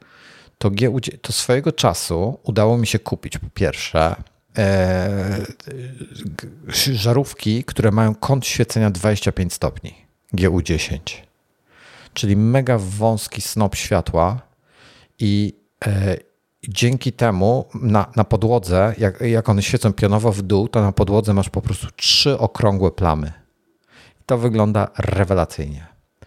I mam też takie, hmm, nie wiem jak to nazwać, taki ref, e, reflektor w zasadzie czyli takie lustro. E, żarówka, żarówka w ogóle ma średnicę, ja wiem, 10 cm mniej więcej. Jest e, w kształcie takiego, takiego lustra i w środku jest tam jakiś taki ukryty żarnik, którego nie widać. I on świeci na to lustro, i to lustro dopiero odbija to światło z tej żarówki i, i świeci na gdziekolwiek tam skierowane jest, w moim przypadku na ziemię.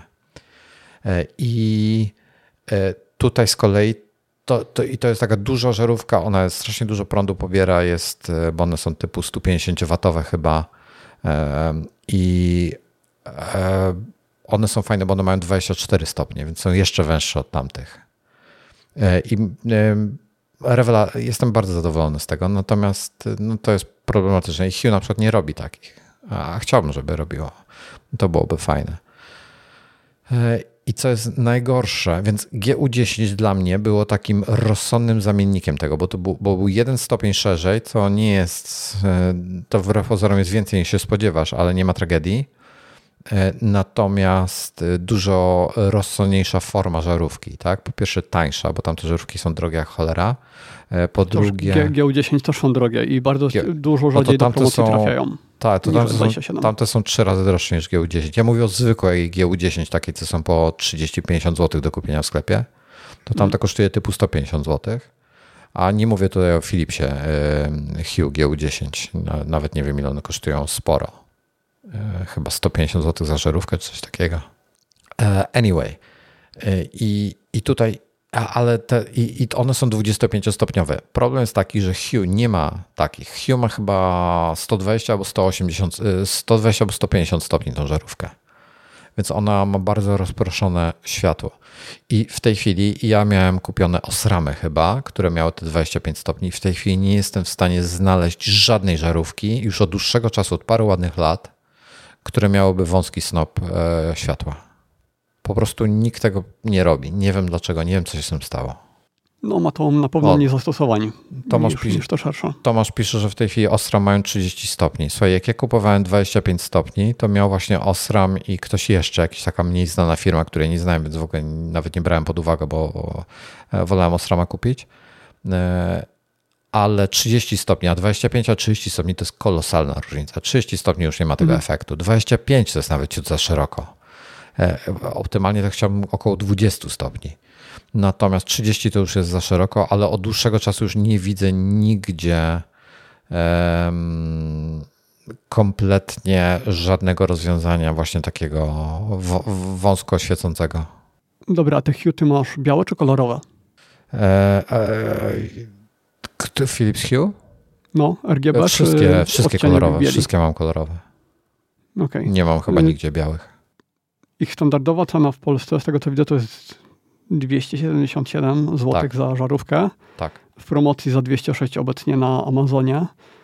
Yy, no, super, super ceny dostałeś. Ja, ja parę lat temu, jak kupiłem, kupiłem w cholerę, to było 3 lata temu, chciałbym powiedzieć, może 3, chyba 3 lata temu, kupiłem w cholerę tych żarówek w promocji. Korzystałem y, z podwójnych promocji, bo była promocja, jeszcze jakiś dodatkowy rabat. Y, wiesz, naprawdę wtedy y, wydałem kupę kasy, ale zaoszczędziłem dużo, dużo więcej przez to, że kupiłem wtedy, bo kupiłem naprawdę za niewielkie pieniądze. E, trzy paki na Amazonie wtedy kupiłem, e, trzy paka tych dużych kupiłem za 180 zł, czyli one wychodziły po e, 60 zł za sztukę. Plus przesyłka, no, dobra, no to powiedzmy w tej, w tej 60 to się nie ma zastanawiać. To jest no. super, super cena. No nie, to, za, to i tak jest dużo, tak? Jak na żarówkę. Jak sobie patrzysz, ile kosztuje żarówka zwykła. Ale nie, bo one są długowieczne, więc... 28 godzin albo ile. Jedna już mi się popsuła. Mi, mnie też, dwie. Ale wymienili mi na, na tej, na, e, na gwarancji, na szczęście. No, e, moja Dobra. po gwarancji, bo to tam po 4 czy po 5 latach się, się zepsuło. Dobra, e, Radek się tutaj pyta, czy Philips Hue będzie obsługiwał, posiadał Mother, napisał, chodzi o Matter, ja tak napiszę, żeby wszyscy wiedzieli o co chodzi, Matter się pisze, to jest ten standard nowy.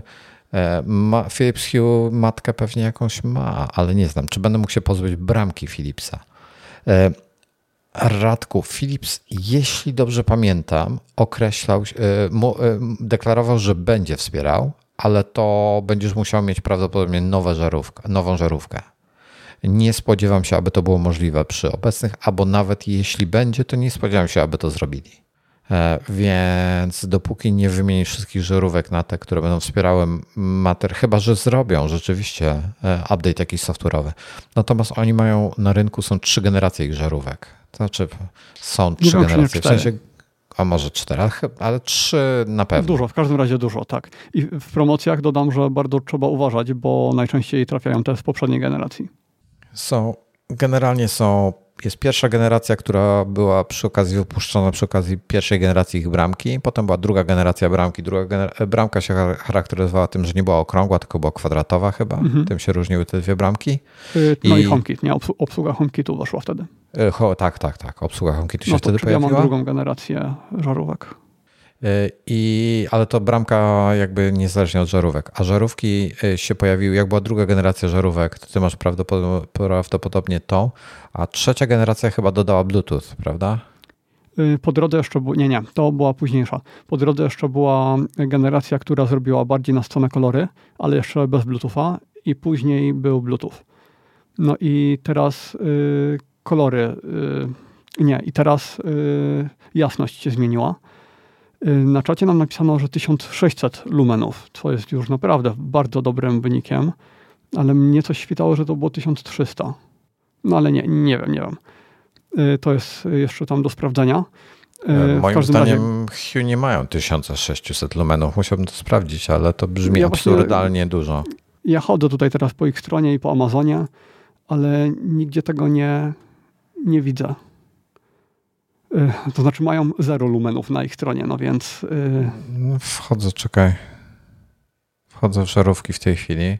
A, bo w ogóle porobili, to jest ciekawe w tej chwili, powprowadzali, ja nie wiem, mm, oni mają także te ich produkty, jak wchodzą, to na różne rynki wchodzą w różnym czasie. Na przykład na polski rynek mogą trafić parę miesięcy później albo, albo niż na, na inne. I powprowadzali ogólnie nowe um, żarówki, e, przy czym e, mają na przykład outdoorowe w tej chwili żarówki, co jest ciekawe. Mm, patrzę tutaj takie E26. 7. E, przepraszam, E27, tylko ja patrzę w Stanach w tej chwili, nie wiem jak oni są. O, pełna specyfikacja. E, gdzieś tutaj była informacja o lumenach, czy przynajmniej powinna być. 62 mm wysokość. E, lumen output 4, 800 lumenów przy 4, 4000 kelwinów. To jeszcze ta poprzednia generacja jest. Ha.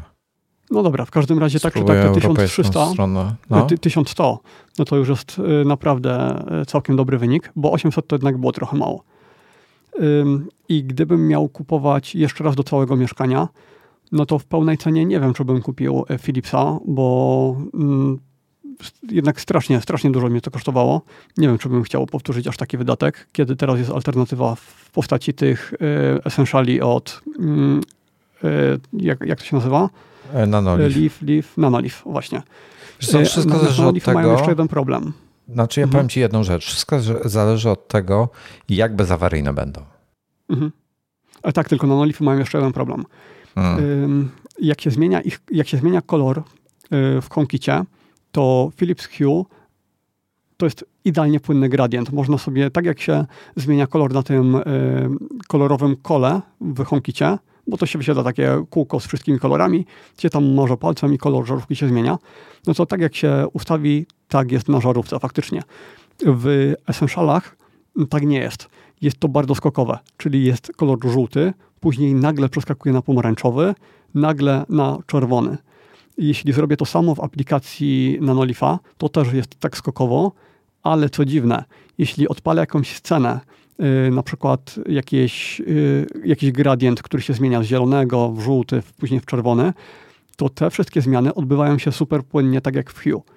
Więc trochę wygląda to, jakby to był jakiś błąd w oprogramowaniu, mm, ale tak, tak jakby żarówka fizycznie miała możliwość zmiany bardzo płynnej, ale z, jakiejś, z jakiegoś powodu tego nie robi i liczba kolorów jest bardzo ograniczona, bo oni piszą, że to jest 16 milionów kolorów realnie to jest kilkanaście albo kilkadziesiąt kolorów w tej chwili, y, plus te kolory w gradientach, gdzie faktycznie jest ich miliony. Oficjalnie, y przepraszam, oficjalnie według Hue w sprzedaży są w tej chwili tylko 800 lumenowe. No to oni dalej chyba mają starą specyfikację. Chociaż nie wiem. Nie, no to jest ich jakby oficjalny ten, więc ja podejrzewam, że tam te y, zapowiedzieli, a nie, nie są jeszcze w sprzedaży po prostu. Mhm. No, może też tak być. To tak jak ten gradientowy, te, ten nowy taki e, light strip, ten taki gradient, light strip gradient się chyba mhm. nazywa, który on wcześniej był potrzebny, był ten, e, to był ten do montażu za telewizorem i musiałeś mieć tego Play Synca, Sync HD, coś tam, nie pamiętam jak to się nazywało, Play Sync i e, w tej chwili zrobili taki pasek, będę musiał sobie kupić w ogóle taki pasek um, ten gradientowy, a może nawet Ale nie dwa. wiem, czy jest na twój rozmiar. Ja nie chcę na hmm. telewizor. Ja chcę mieć ten, ten nowy okay. teraz. On jest bez, to jest, wiesz jakby ten LED light strip, ten taki zwykły LEDowy pasek tak. Tak. Myślałem, to teraz zrobili w tej wersji, tylko ja mam za biurkiem go właśnie puszczonego. Zrobili taki sam, tylko że y, y, działa jak ten gradient za telewizorem, tylko to jest po prostu bez tego syncboxa całego, bez e, ambilighta i tak dalej. Po prostu jest to, nie wiem, żebyś sobie gdzieś tam za meblem schował, wiesz o co. W sensie do HomeKitu, tak? Robię to wpiąć. Tak, tak, tak. Okej, okay, no to fajnie, bo jednak ten gradient dawał lepsze efekty niż, taka, niż taki zwykły pasek LEDowy. No, więc to były te dwa problemy z Nanolifem. Poza tym działa bardzo fajnie. Y, także ze względu na tą cenę jestem bardzo zadowolony. Ze względu na te dwa problemy mniej, ale mam nadzieję, że zostanie to rozwiązane. No nie wiem, to jest w tej chwili, wiesz, to jest wszystko w powijakach jeszcze. Ja e, w sensie, wiesz, to się rozwija, to jeszcze nie jest, jeszcze pewnie jak spojrzymy na to, jak zobaczymy, co będzie za 10 lat, jeśli chodzi o jakieś standardy, rozwiązania i tak dalej, to będziemy w szoku, że takich prymitywnych rozwiązań e, używaliśmy. Tak, ale Natomiast... już wprowadza na tyle, mm, na tyle upraszcza wejście w jakiś ekosystem, no. bo właściwie nie jesteśmy przywiązani do konkretnej firmy, do jej ekosystemu, tylko po prostu do HomeKitu, a nawet nie do HomeKitu, bo Matter nam połączy dużo innych rzeczy, y, że myślę, że to, co dzisiaj kupujemy, to, to jest na bardzo, bardzo długie lata. Mam nadzieję, mam nadzieję, naprawdę, bo, bo wiesz, to, to nie jest idealne jeszcze, daleko naprawdę nam do ideału, jeszcze, jeszcze no tak, ale to żarówki, ale jest okay. powiem ci tak, y, jak te 6 albo 7 lat temu kupowałem te Philipsy. Tomku, mhm. Tomku, przepraszam, y, białe mają 1100 czy 1600 lumenów, kolorowe mają 800. Okej, okay, to wiele wyjaśnia. Tak, y, tak no mi się... Ja białych tak mi się kojarzy w tej chwili. To jest do potwierdzenia. Nie jestem na 100% pewien. Okej, okay, no białe to już tłumaczyłem, czemu nigdy więcej białych nie kupię. Tak, bo białe mm. miały 1100, a zwiększyli je chyba na 1600, a kolorowe miały 800. Ale powiem Ci, mm. że mhm. dla mnie to 800 jest w zupełności wystarczająco. Mam na tyle dużo tych żarówek po prostu, że jak sobie włączam, mam jeden tryb, gdzie włączam, mam, mam tryb wa e, vacuum, po prostu mówię do Siri, żeby tryb vacuum uruchomiła, całą scenę i to mi włącza cały dom na 100%. E, białe światło 100% i to jest do odkurzania. Mhm. E, I to jest dla mnie w zupełności wystarczające, powiem Ci. Nie, nie potrzebuję więcej. Mm, no tak, myślę, że w większości osób, jeśli jest w miarę dużo tych żarówek, to te 800 lumenów wystarczy, ale jeśli na suficie w pomieszczeniu, nie wiem, jest pomieszczenie 20 metrów kwadratowych i na suficie są tylko dwie żarówki, no to wtedy te 800 lumenów to jednak jest trochę, trochę mało. Yy, zależy, to zrobi różnicę hmm, dużą. No, ja wiem, wiem, co masz na myśli. Zależy wszystko od y, co oczekujesz i, i, i co chcesz. Bo... Zawsze można postawić jakąś lampkę mm, na szafce czy gdzieś i tam Philips też ma swoje rozwiązania. Y, takie lampki tak, tak, tak. Do tworzenia ambientu na ścianie. Hue, Hue Go i tak dalej, i tak dalej. No, tak, ja, tak. ja nie lubię na przykład, ja nie lubię mieć dużo jasnego światła. Ja na przykład e, e, widzę tam gdzieś czasami e, naszych sąsiadów, którzy mają e, praktycznie przez cały wieczór puszczone na maksa pełne oświetlenie w salonie. W sensie od góry mhm. jest, jest, wiesz, jasno jak w dzień. My wieczorem mamy, mamy jedną lampę, która stoi w rogu, E, która jest przyciemniona na 10 czy 20% i sobie tam, wiesz, delikatnie e, świeci. Mhm. Ja to mam bardzo każdy... stopniowo zrobione. Y, dobra. Do 18.30 e, pełne światło, a później coraz ciemniej. No, to teraz no dobra, co my, tak. co my tam jeszcze mamy w tych tematach? Co jeszcze z żarówkami chciałem dokończyć. Mhm. Nie 1100, ale mają w ofercie w tej chwili białe. Oni nazywają je White Ambience, tak a propos, bo są White Ambient i są też White. E, nie wiem, czym to się różni. Jesteś Być pewny, może... że to jest coś innego, czy tylko w sklepach jest to inaczej oznaczone? Bo nie wiem właśnie. Jestem prawie pewny, że to są te same żarówki. E, ale mają, słuchaj, mają trzy, y, trzy standardy. Mają 800, 1100 e, i 1600. Mhm. Tak, żeby było łatwo. Okay. Żeby było łatwo. Mają trzy, trzy i to chodzi, to, to chodzi o białe światło. Ja bym białego nie kupił, tych żarówek bym nie kupił w ogóle, bo czerwone, znaczy czerwone, kolorowe zmieniają postać rzeczy. Dla mnie mhm. najlepsza e, e, funkcja kolorowych to jest robisz sobie 1% czerwone światło w nocy. Mam też taką scenę, no, to znaczy na noc mam taką Uwielbiam bardzo to. pomarańczową, prawie czerwoną i jest to bardzo fajne, tak. Prawie w ogóle nie razi w oczy. No. A właśnie, i tutaj jest kolejna y, ważna kwestia.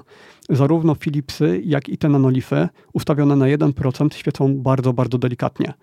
Y, natomiast to nie jest, to nie dotyczy wszystkich żarówek. Niektóre 1%, na 1% potrafią być bardzo tak. jasne. 1% w sensie, 1% jest nierówny. Tak, tak, że na 1% świecą na przykład na 50% swojej mocy i później dopiero stopniowo się robią coraz jaśniejsze. Y, tak mam w białych akarach, które miałem do tej pory w łazience. Więc to, to było słabe. A i jeszcze coś jest bardzo słabego w tych nanolifach. Y, w Hue, jeśli zmieniam kolor, to jasność się oczywiście też zmienia, ale delikatnie. W nanolifie to potrafi być zmiana jasności kilkukrotna, y, że lekko że niektóre kolory są w bok. Niektóre kolory jaśniejsze od innych, tak? To znaczy tak jest zawsze, we wszystkich żarówkach, ale Philips Hue, nie wiem czy on to jakoś kompensuje czy co, ale Philips Hue nie ma takiego efektu, że ustawię sobie żarówkę na 50%, a później zmieniam tylko kolor i przez chwilę jest y, prawie niewidoczne światło, a później jest takie, że aż oczy trzeba mrużyć. W, w tych nanolifach y, jest taki efekt. Jeśli zmieniam, mam ustawioną jakąś jasność, a później zmieniam kolor na tym kolorowym kółku w HomeKicie i jasność wariuje bardzo, bardzo mocno. I to znowu, to wygląda jak jakiś błąd w firmware'ze, no ale w tej chwili przynajmniej on występuje. Okej, okay. E, chyba, chyba wiem, co masz na myśli. Wiesz co, no, czego by nie mówić o Hue, jestem, mm, jestem tu, tutaj jest, widzisz po prostu za co płacisz. To, to znaczy w zasadzie nie, nie, widzisz inaczej, nie widzisz za co płacisz, dopóki nie zobaczysz pro, innych produktów. To, tak, to ja bym chciał tutaj dopowiedzieć, że jak ja kupowałem Hue, to nie było konkurencji i się zastanawiałem, czy nie zwariowałem, że wydałem tyle kasy na, na to oświetlenie, no bo do całego mieszkania tego nakupowałem. I miałem wrażenie takie, że jak później zaczęła się wydawać, jak później konkurencja zaczęła się pokazywać, jakieś IKEA i takie inne, te białe, no to sobie myślałem, że niepotrzebnie wydałem te pieniądze, no bo w sumie kolorowych świateł za bardzo nie używam. Mógłbym kupić białe, zmienić kolor na taki żółty wieczorami i byłoby ok. No a później jak zacząłem e, używać e, tych innych i jak zacząłem e, obserwować, jakie problemy ludzie mają z innymi światłami, kiedy w Philips Hue wszystko działa super stabilnie, no to zacząłem doceniać te Philips Hue i w międzyczasie, jak mi się zepsuły mm, te dwie żarówki, już nie wiem, tam kilka lat temu, no to też dokupiłem Philips Hue zamiast kombinować z zamiennikami. Więc tak finalnie, no to jednak w tym Hue jakoś idzie, idzie z tą ceną, zdecydowanie. No ja bym, ja bym nie chciał mieszać. Ja już zdecydowałem się na Hue, bo mieli jakiś tam ekosystem. I, tak, to znaczy wiesz co, i chcę w pomieszczeniach różnych, jeśli masz różne pomieszczenia, no to okej, okay. natomiast gorzej mieszać w jednym pomieszczeniu, tak jak ja teraz zrobiłem, że y, tam, gdzie potrzebowałem tych jasnych, no to mam te essentiale, Zdecydowanie no to... nie mieszajcie w ramach jednego pomieszczenia y, różnych żarówek, chyba że korzystacie mhm. z nich zamiennie. To znaczy, że one nie są mhm. nigdy używane jednocześnie. No tak, e, to bo mogą być takie sytuacje. które mają białe żarówki niż, niż kolorowe. Mhm. No, bo może być taka sytuacja na przykład, że nie wiem, macie gdzieś lampę podłogową, którą odpalacie e, albo jakąś inną lampę i, i nigdy nie korzystacie z nich równocześnie, no to okej, okay, to wtedy jeszcze jakoś to można, można to spiąć ale jeżeli korzystacie równocześnie dla e, e, i szczególnie jeżeli jesteście wrażliwi na jakieś takie różne irytujące kwestie, to nie, nie, nie polecam łączyć dwóch różnych żarówek. Ja kiedyś miałem takie, w, te, w teście dostałem taką jedną żarówkę, taką mega tanią e, LEDową. To był początek tych LEDowych żarówek. To w ogóle te kolory, to, to jak to, to jest nie do opisania. Kolory były zupełnie nienaturalne, takie, takie no, chyba też mocno wyprane, Elek prawda? Nie były intensywne. Takie, tak, takie wyprane były takie, elek takie elektroniczne te kolory były. Te jedyne mhm. słowo, które mi przychodzi do głowy, były takie cyfrowe, te, te kolory, takie sztuczne. No takie jakby z dużą domieszką bieli chyba, że... Mm, tak, ale też takie... Taka... Ale słuchaj, ale, ale to było tak, że na przykład jak ściemniałeś ją, to ona w najciemniejszym e, trybie świeciła typu jak, jak Hue na 50%, wiesz, to był tego typu taki dziwny mhm. zakres pracy, tego był w ogóle, no porażka straszna. O, ale to tutaj mam ciekawostkę, że w tych akarach, które ja mam, to jeśli ustawię na 1%, to świecą dość jasno, natomiast jeśli to samo zrobię w aplikacji e, Akary albo Xiaomi, to ta jasność już będzie niższa. Więc tutaj z HomeKitem coś tak nie do końca się dogaduje, jak powinno. No nie, nie wiem. E, w każdym razie... A no i Hue ma jeszcze oczywiście tą zaletę, no. że y, można to wpinać do ambientu, podpinać do telewizora i tak jak nam się zmienia światło na telewizorze albo na monitorze, to jednocześnie oświetlenie w pomieszczeniu się zmienia. No i to jest, to jest super. Dobra, tu jeszcze e, grzebię sobie w internecie. hmm. E, tutaj jest, e, mają, mają w ofercie White and Color Ambience o wartości 1600 lumenów i udało się komuś to kupić. I co ciekawe, ich nie, oficjalnie Philips ich nie ma w ofercie w ogóle, ale w sklepach są i ktoś tutaj recenzję napisał i pisze, że w E, że 1600 lumenów to on potrafi e, uzyskać, jak są e, kolory te białe ustawione. Jeżeli jest, jest kolor, na przykład jakiś czerwony albo coś, to, to, one, nie, to one świecą wtedy no podobnie tak, tak. do tych starych. Ale to zawsze tak jest, że ten biały będzie jaśniejszy. No właśnie, bo tutaj Radek pisze, że są 1600 lumenów Philips Hue i ma. Gdzie pisze? W Danii je kupował. Mają 13,5 W, 1600 lumenów. A, okej. Okay. Okej, okay, no to no, 1600 to, nie, to już jest to bardzo jest... fajnie. Natomiast Zaczął... 1600 to już bym nie potrzebował. Yy, chociaż jakbym miał 1600, tylko musiałbym wtedy wszystkie żarówki wymienić na te 1600, żeby wyrównać sobie w całym pomieszczeniu. Mieć, a no nie mieć 1600 to razem 3200, więc wiesz. Mm. E, nie no, spoko. Ja mi te 8, 8, 8, 8, 8, 800 wystarczają w zupełności e, w tej Znowu chwili. Piotr. Mhm. E, ja się zastanawiam dalej. Tutaj mam e, w, u mnie w biurze cały czas na górze, tam gdzie, e, gdzie powinna być lampa, wisi po prostu kabel i jeszcze nie zdecydowałem się na to, jaką chcę mieć lampę. Chciałbym mieć coś takiego scenicznego, takiego właśnie z mocnym, e, skupionym światłem, w, w, ale żeby były ze trzy takie reflektory. Tylko nie mogę mm, znaleźć żadnej lampy, która mnie interesowała. A druga alternatywa to chciałbym mieć taki mega rozproszone, gigantyczną taką po prostu powierzchnię, taką lampę pod sufitem, która daje rozproszone światło. Wiesz o co chodzi? No, ale to bardziej pasek LEDowy byś musiał zainstalować e, wokół po prostu sufitu. Mm, znaczy no, zależy, czy masz tam jakąś wnękę nie, w tym suficie, czy to jest po nie, prostu nie, taki płaski. Nie, nie mam tego, mam płaski tego, to, to tutaj tego to nie zrobię, więc musiałbym, mhm. e, mógłbym sobie coś skonstruować i pasek LEDowy tam wpuścić. Takiego. Teoretycznie. No, dobra. E, kończymy temat Hue, bo możemy na ten temat pewnie gadać jeszcze przez do, do bardzo długo. E, chciałbym jeszcze poruszyć e, jeden temat, potem trzeba będzie tylko ogarnąć spis treści, żeby te tematy, których nie poruszył, bo nie, nie trzymamy kolejności, żeby nie przegapić tematów, które, których nie poruszyliśmy dzisiaj. Chciałem jeszcze tylko zakończyć Nortonem, słuchaj. Mm, bo... Koparką kryptowalut, tak? Norton. No właśnie, czemu teraz? Bo to.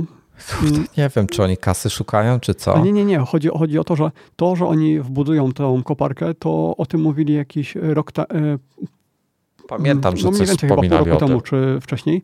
Ale to dawniej było to... chyba więcej niż rok już. Tak, więc co się zmieniło? Nie, nie wiem. Dobra, Norton generalnie kojarzy nam się z e, programem do um, walczenia z wirusami. W ogóle E, jeśli chodzi o Windowsa, bo na Macu w ogóle nie polecam niczego, na Windowsie jeśli e, e, dużo Windows osób... Defender, więc... Avasty instaluje te, te różne takie antywirusy i tak dalej. Dajcie sobie z tym spokój generalnie. Róbcie sobie E, korzystajcie z Windows Defendera. Po prostu włączcie sobie Windows Defendera, jeżeli on jest wyłączony z jakiegoś powodu.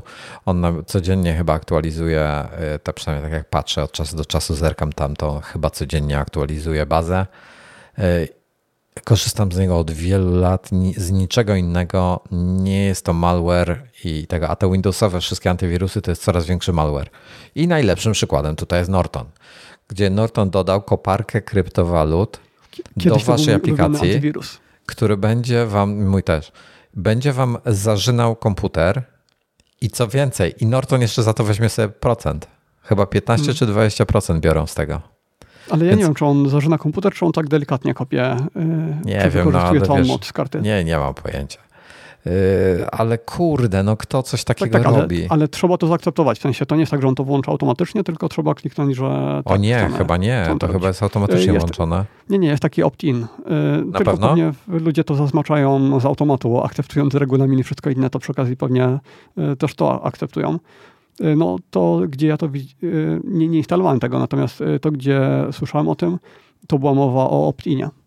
Dobra, w każdym razie w ogóle jakaś porażka totalna. No kurde, niech oni sobie, jak, jak chcą coś takiego, to niech wydadzą osobne narzędzie do tego, tak?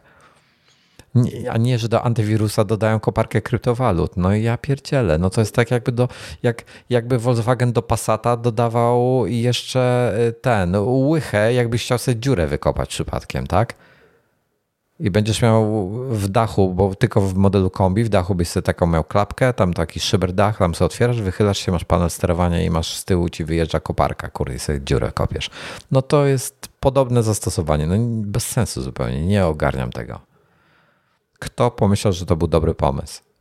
Znaczy, dział księgowy na pewno się ucieszy. Mm. Wiesz, 15% od kopania za friko, tak?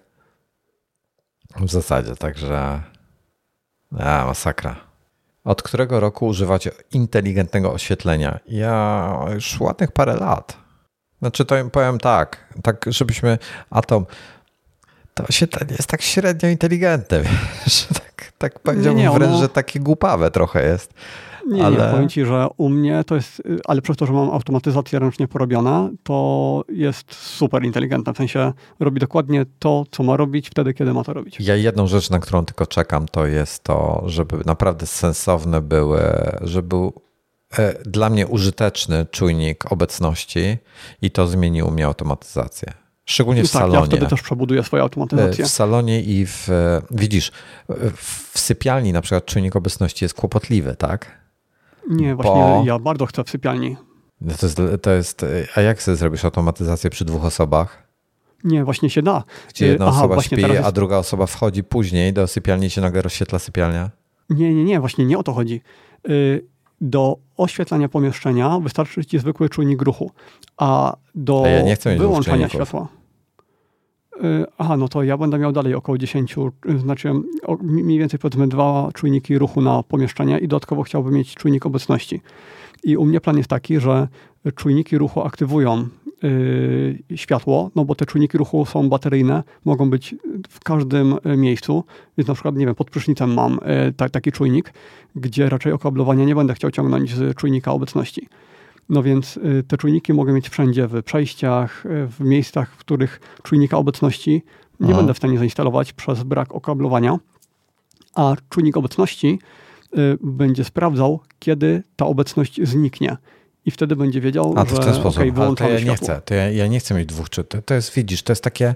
To jest ale, takie... to, to ci, ale to ci nie zastąpi w takim razie y, czujnika ruchu, bo czujnik ruchu ten od Akary jest dość wyjątkowy, bo ma bardzo szeroki kąt, 170 stopni, kiedy normalne czujniki mają trochę ponad 100 i ten czujnik obecności też ma tam 100 chyba 10 czy 120 stopni i ma 5 metrów zasięgu, a czujnik y, ruchu nie wiem ile ma, Dobra, ale to u wiesz jeden łapie z 8 metrów na pewno. To ja, to ja poczekam, aż on będzie miał, y, będzie dwufunkcyjny.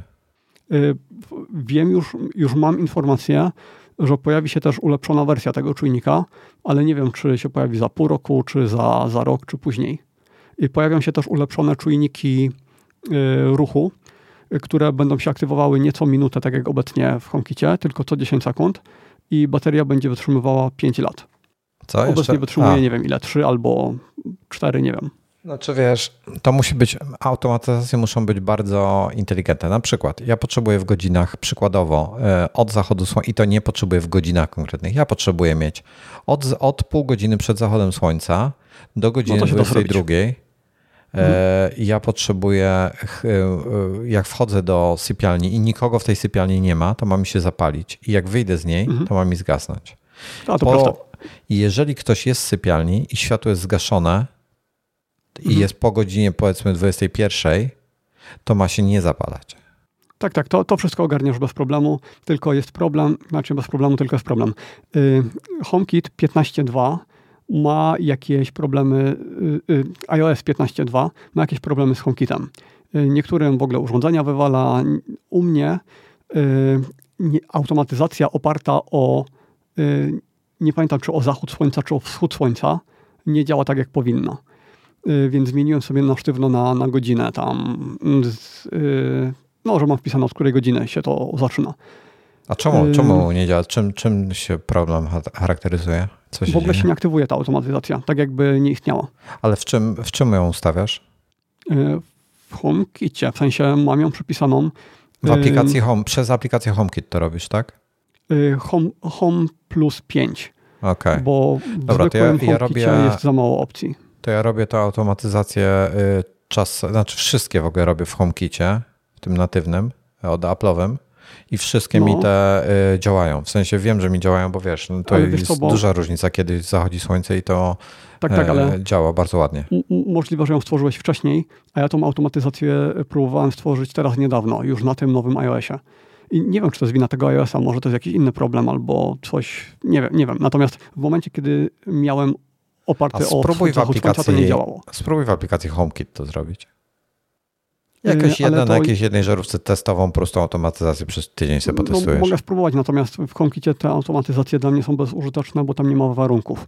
Ale to znaczy... ja rozumiem, ale zobacz po prostu, zobacz czy ci działa mhm. przez HomeKita, bo tak to może jest wina tamtej aplikacji lub API gdzieś po drodze. No, mo może tak. Natomiast tak czy tak już tą automatyzację mam zrobioną, bo tutaj wschód i zachód słońca, y, w sensie w Tajlandii jest prawie cały rok tak samo. No więc to było takie... Mm, niepotrzebna Usi- w sumie ta, ta zmiana. No. Tu jest duża różnica, więc to tak, mi się akurat tak. przydaje. No tutaj jest pół godziny albo nie wiem, no, no. chyba około pół godziny no. przez cały rok. No. Nie, no chyba trochę więcej, ale, ale wiem, wiem, co masz na myśli. Mm, może godzina, ale nie wiem. No w każdym razie, w każdym razie, okej, okay, dobra, no rozumiem, rozumiem, co masz na myśli. Dobra, słuchaj, kończmy w takim razie y, temat. Powiedz, z Nortona znowu wróciliśmy do automatyzacji. Kończmy na dzisiaj. E, jakbyś, jak ci się uda przerzucić temat, znaczy inaczej, jak ci się. Hmm, bo ja już się pogubiłem. Ty, ty masz ten. Mhm. Będzie trzeba ogarnąć te, te spis treści, żeby poprzedzać tematy, żebyśmy nie przegapili ich, bo tam chciałem porozmawiać między innymi o tym BMW E, i, i tym lakierze z e-inkiem. To jest ciekawa w ogóle technologia, bo miałem prezentację parę mhm. miesięcy temu już robioną, tylko niestety nie mogłem na ten temat w ogóle gadać. Ale na żywo widziałeś, tak? Nie, nie na żywo. E, okay. Miałem widzieć na żywo, ale niestety e, covidowe restrykcje w Europie pokrzyżowały plany. Tak, mówimy tutaj o samochodzie, który może zmieniać swój kolor albo całej karoserii, albo jakieś wzorki mogą się pojawiać. No, no, no. No, dobra, także to, to przy no, no okazji no, ja... poruszymy. I w, tak sobie właśnie kojarzę chyba, że mnie przez w tym tygodniu nie będzie później, więc chyba już nie nagramy w tym tygodniu nic. Ale to jeszcze sprawdzę sobie konkretnie ten e, kalendarz, okay. to zobaczymy. Ale ja koniecznie będę chciał wrócić do HomeKitu, do tego, co nadchodzi w tym roku w HomeKicie, bo bardzo, bardzo fajne urządzenia się pojawią. Dobra, pogadamy. Pogadamy, nie ma sprawy. Dobrze. Dziękuję za e, towarzystwo. Zobaczymy, jak moje audio w ogóle, bo to trochę inny setup dzisiaj mam. Pewnie będę jeszcze modyfikował parę rzeczy. Zobaczymy, jak to wszystko skończy. E, I co? I, I do następnego. Zapraszamy. Do usłyszenia. Cześć. Wyłączyłem nagrywanie. Ja też. Dobra, quit. Latarka uruchomię sobie, strasznie mi się siku chce już. Będę chciał z Tobą pogadać o przyszłości. E, przyszłości. No teraz w zasadzie kluczowe dla nas są komputery. E, najważniejsze urządzenie w naszym życiu to umówmy się, to jest smartfon, tak? Mhm. Każdy Chwilowo inaczej tak. używa. Nie, niedługo, ale tak. No właśnie, a, a, ale chcę sobie na tym pogadać. Co, co według Ciebie to zastąpi? Mhm. No, to znaczy tutaj nie ma w ogóle żadnych dylematów. Okulary Mixed Reality. Na początku może AR. Nie, okulary nie zastąpią. Zastąpią na pewno. Nie znaczy, zastąpią. tak do, docelowo całkiem, no to wiadomo, że jakiś tam nie, implant, nie, ale... Nie zastąpią, bo to jest urządzenie, które y, ingeruje w twoje, w to, co możesz robić, albo czego nie możesz robić. To y, y, nikt jeszcze nie stworzył okularów, które by ci w czymś tam i w jakimś zakresie nie przeszkadzały. E, więc to na 100% to ci powiem. Nie, nie, mówię, nie, mówię nie o przyszłości. Wiem, wiem, że takich okularów nie ma, natomiast yy, wiemy już, jak zrobić okulary, które będą nie wiem, dwudziestokrotnie mniejsze niż te obecne VR-owe. Wiemy już, jaki, jakie zmiany w soczewkach będą robione i tak dalej. I wiemy też, jak bardzo miniaturyzacja może zajść w ciągu najbliższych dwóch lat, więc za cztery lata na przykład, no to już yy, to będą tak kompaktowe okulary, że będzie można zacząć myśleć, jak je zrobić wodoodporne, jak je zrobić pyłoodporne i tak dalej. Nikt nie będzie chciał nosić okularów, jeśli nie, mu, nie musi. Ja bym nie musiała noszę. E, ale większość osób nie chce nosić okularów. Znaczy, nie mam zorówek, natomiast nie mam takiej wady, żebym musiał nosić non-stop i wolę, wolę ale, siebie okularów. Ale większość osób preferuje, i to zdecydowana większość osób, e, nie chce nosić okularów. Więc nie przekonam, znaczy nie no, wiem, co może tak, natomiast oferować, żeby ich przekonać. Czekaj, czekaj, ale 60% populacji potrzebuje korekty wzroku. Y, więc y, w sensie mm, albo okularów, albo soczewek. Więcej niż połowa, więc myślę, że to się przyjmie. Y, czekaj, szukam tej kropki, o której mi znaczy... mówiłeś, że jest gdzieś w tytułach, ale nie umiem jej znaleźć. W sensie same myślniki widzę w tych poprzednich odcinkach. Może gdzieś poprawiłeś już w międzyczasie. Ale nie, nie, bo patrzę na te ostatnie odcinki, które ci wysyłałem był, i wszędzie widzę myślniki. Ro, był rok, myślnik, miesiąc, kropka, dzień zamiast e, myślnik, dzień. Dobra, widzę. Tak, tak. Dopiero w ostatnim odcinku to chyba poprawiłem. Okej. Okay. No dobra, no to, to pogadamy sobie nie, o tym. I, e, I wiesz, i z telefonem pamiętaj jeszcze z okularami e, jest kwestia po pierwsze mocy i baterii, tak? że będziesz musiał takie mhm. okulary ładować e, częściej niż raz na jeden. No co, czekaj, nie, nie, nie gadajmy o tym teraz, bo to, to wszystko w odcinku właśnie odpada. powinniśmy powiedzieć. No taka, taki wiesz, taki bonus dla e, osób mm. na żywo. No tam rozwiązania są różne, na przykład do soczewek yy, jest rozwiązanie takie, że na szyi masz założone coś w rodzaju... Yy, trochę to wygląda jak... To są wszystko kompromisy. Weź no pod tak, uwagę, tak. zobacz jak za, za, za tak jak smartfon jest gigantycznym jest kompromisem. Z, smartfon jest z, z, e, gigantycznym kompromisem, ale każdy z nas y, ma kieszeń lub torbę lub torebkę, żeby go nosić, ale jak go nie chcesz mieć przy sobie, to po prostu nie masz. I y, nie, niczego, wiesz, nie zmienia to. Y, Natomiast jeśli będziesz z lub bez okularów, to jest duża potencjalnie zmiana. I tak dalej, i tak dalej. No, mm. Poza tym smartfon ma baterię, ma dużo miejsca na baterię. Na, w okularach takiej baterii nie zmieścisz. Wiele rzeczy nie pozwolą, nie będziesz mógł wielu czynności wykonać w okularach, albo będziesz musiał jakieś dziwne gesty używać, wiesz. To jest jednoręczne nie, nie, urządzenie, które będziesz mógł wszystko ręką. wykonać dużo więcej niż na telefonie. Wszystko, co no, na telefonie, jak? plus mnóstwo więcej. Jak? Jak będziesz sterował? No już w tej chwili mamy sterowanie przecież e, rękami, żeby wykrywać ci każdy palec, każdą no ale dobra, gesty. Ale, ale będziesz szedł ulicą i machał jak debil rękoma przed sobą? Nie, nie przed sobą. Możesz mieć, nie wiem czy widzisz, e, masz kciuk, którym ruszasz w lewo, w prawo, góra, dół. A skąd on i... wie, że ruszasz kciukiem? Mm, nie wiem, czy to Apple, chyba nawet Apple miało patent na sterowanie właśnie kciukiem. Bo musisz no, mieć jakieś urządzenie założone na tym kciuku. To jest kolejny, mm. komp- to jest kolejny, nie, nie musisz, kompromis. Nie, no, no nie jak? musisz. W tej chwili masz tak, że okulary mają wbudowane kamery, które wykrywają e, ruch no dobra, palców i dopóki nie jest za tobą... musisz mieć tą rękę wyciągniętą. No, dopóki nie jest e, za tobą schowana, no, no to te kamery są tak szerokokątne, że to widzą, masz, więc... A jak masz ręce w kieszeni, bo jest zimno, albo wiesz, no jest... No nie, no to jest, wtedy musisz założyć, no to wtedy musi być ten pierścionek albo coś do sterowania. strasznie dużo sytuacji, gdzie to nie będzie działało po prostu. E, I ja, no ja tak, nie, ale jeśli chcesz ja sterować, widzę, ale czekaj, czekaj, no ja jeśli nie, chcesz sterować widzę, smartfonem, to, nie, ja, no, nie, nie, jeśli masz smartfona które... w kieszeni, to też nie możesz sterować nim, no bo jak? Tak, ale ja tutaj mówię o urządzeniu, które zastąpi nam smartfony. No tak, no to okulary, bo nie, nie mogłeś używać smartfonów w kieszeni, okularów Nikt nie, y, możesz nie, sterować wzrokiem Tomku, na przykład. Ty nosisz okulary, więc ty, i ty lubisz nosić okulary widocznie. No ale przez większość życia nie, nie nosiłem. E, mało kto, nikt, kto nie musi nosić okularów, nie kupi okularów. Myślę, że bardzo, bardzo się mylisz. Myślę, no dobra, że... soczewki będą później, no ale będą też soczewki. E, soczewki prędzej, ale to też Mamy prototypy. bo wiele osób ma problem z tym, żeby sobie wkładać cokolwiek do oka. Mhm. Mamy prototypy. Bateria w tych soczewkach jest tak jakby wokół źrenicy i komunikuje się z urządzeniem na, na szyi montowanym, a to urządzenie z kolei komunikuje się z smartfonem, no to są właśnie takie prototypy bardzo, bardzo wczesne. No, ja, ja tego nie widzę, wiesz. Ja w tej chwili nie, nie widzę niczego, co by smartfona nam zastąpiło. Okulary to potencjalnie fajne, ale y, słuchaj, są sytuacje, wiesz, głosem, głosem na przykład gdzieś w publicznym miejscu nie będziesz sterował danym urządzeniem, bo, bo nie wypada, tak? Nie będziesz na głos, wiesz, jadąc autobusem wydzierał się e, Siri, e, pokaż mi filmy z cute kotami, tak?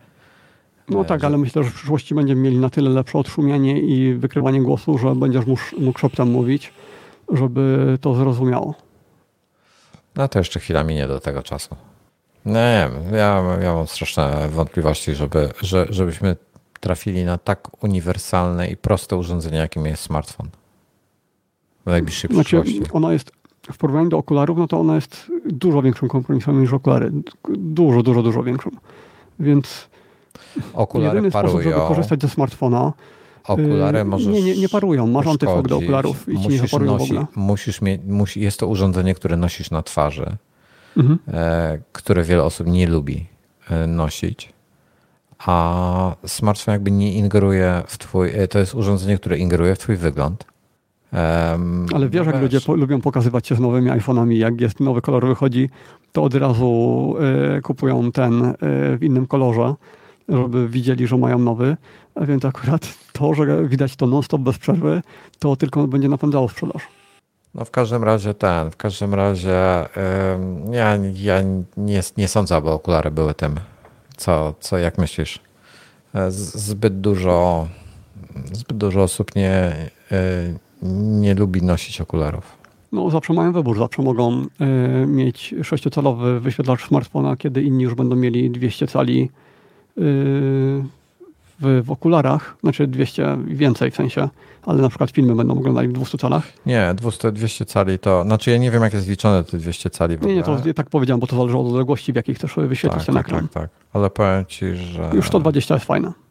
Um, no, zobaczymy. Szukam, szukam informacji, gdzieś był fajny link do tego w tym temacie. No, jeśli chodzi o okulary, no to jestem na bieżąco praktycznie z każdym modelem, który wychodzi i miniaturyzacja, która zaszła w ostatnim roku, jest przeogromna. To jak ktoś z zewnątrz by spojrzał na to, jakie okulary projektowano rok te, e, dwa lata temu, a jakie w ubiegłym roku, to by pomyślał, że minęło 10 lat, a nie, a nie rok. Dobra, po pierwsze, mm, pierwszy problem z okularami dla 50% społeczeństwa e, rozmazują make-up. Dla 40. No dobra. Dla 51 chyba, bez więcej kobiet, czy dwóch. No, no, tak, ale nie, nie, bo miałem y, przez chwilę w myśli to, że 60% osób tak czy tak musi mieć okulary, tylko niekoniecznie te smart, tylko w ogóle jakiekolwiek. No, no okay, teraz. jakby jak smart, tak, to tak, zakładam, rozumiem, że rozumiem. każdy będzie miał. E, mhm. Płeć. No, no, no. Potem tak, e, e, fogged up glasses, czyli że parują.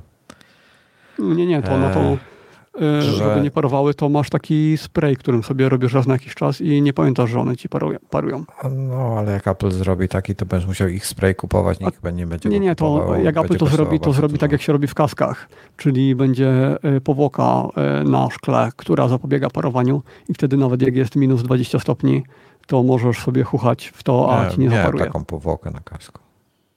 No ja też, bardzo zależy. Nie, nie, bardzo zależy od firmy. Ja testowałem w Motogenie z, nie wiem, dziesiątki, 50, 70 kasków i na przykład jak jest pinlock, czyli taka podwójna szyba, no to nie zaparujesz tego, choćbyś nie wiem co robił.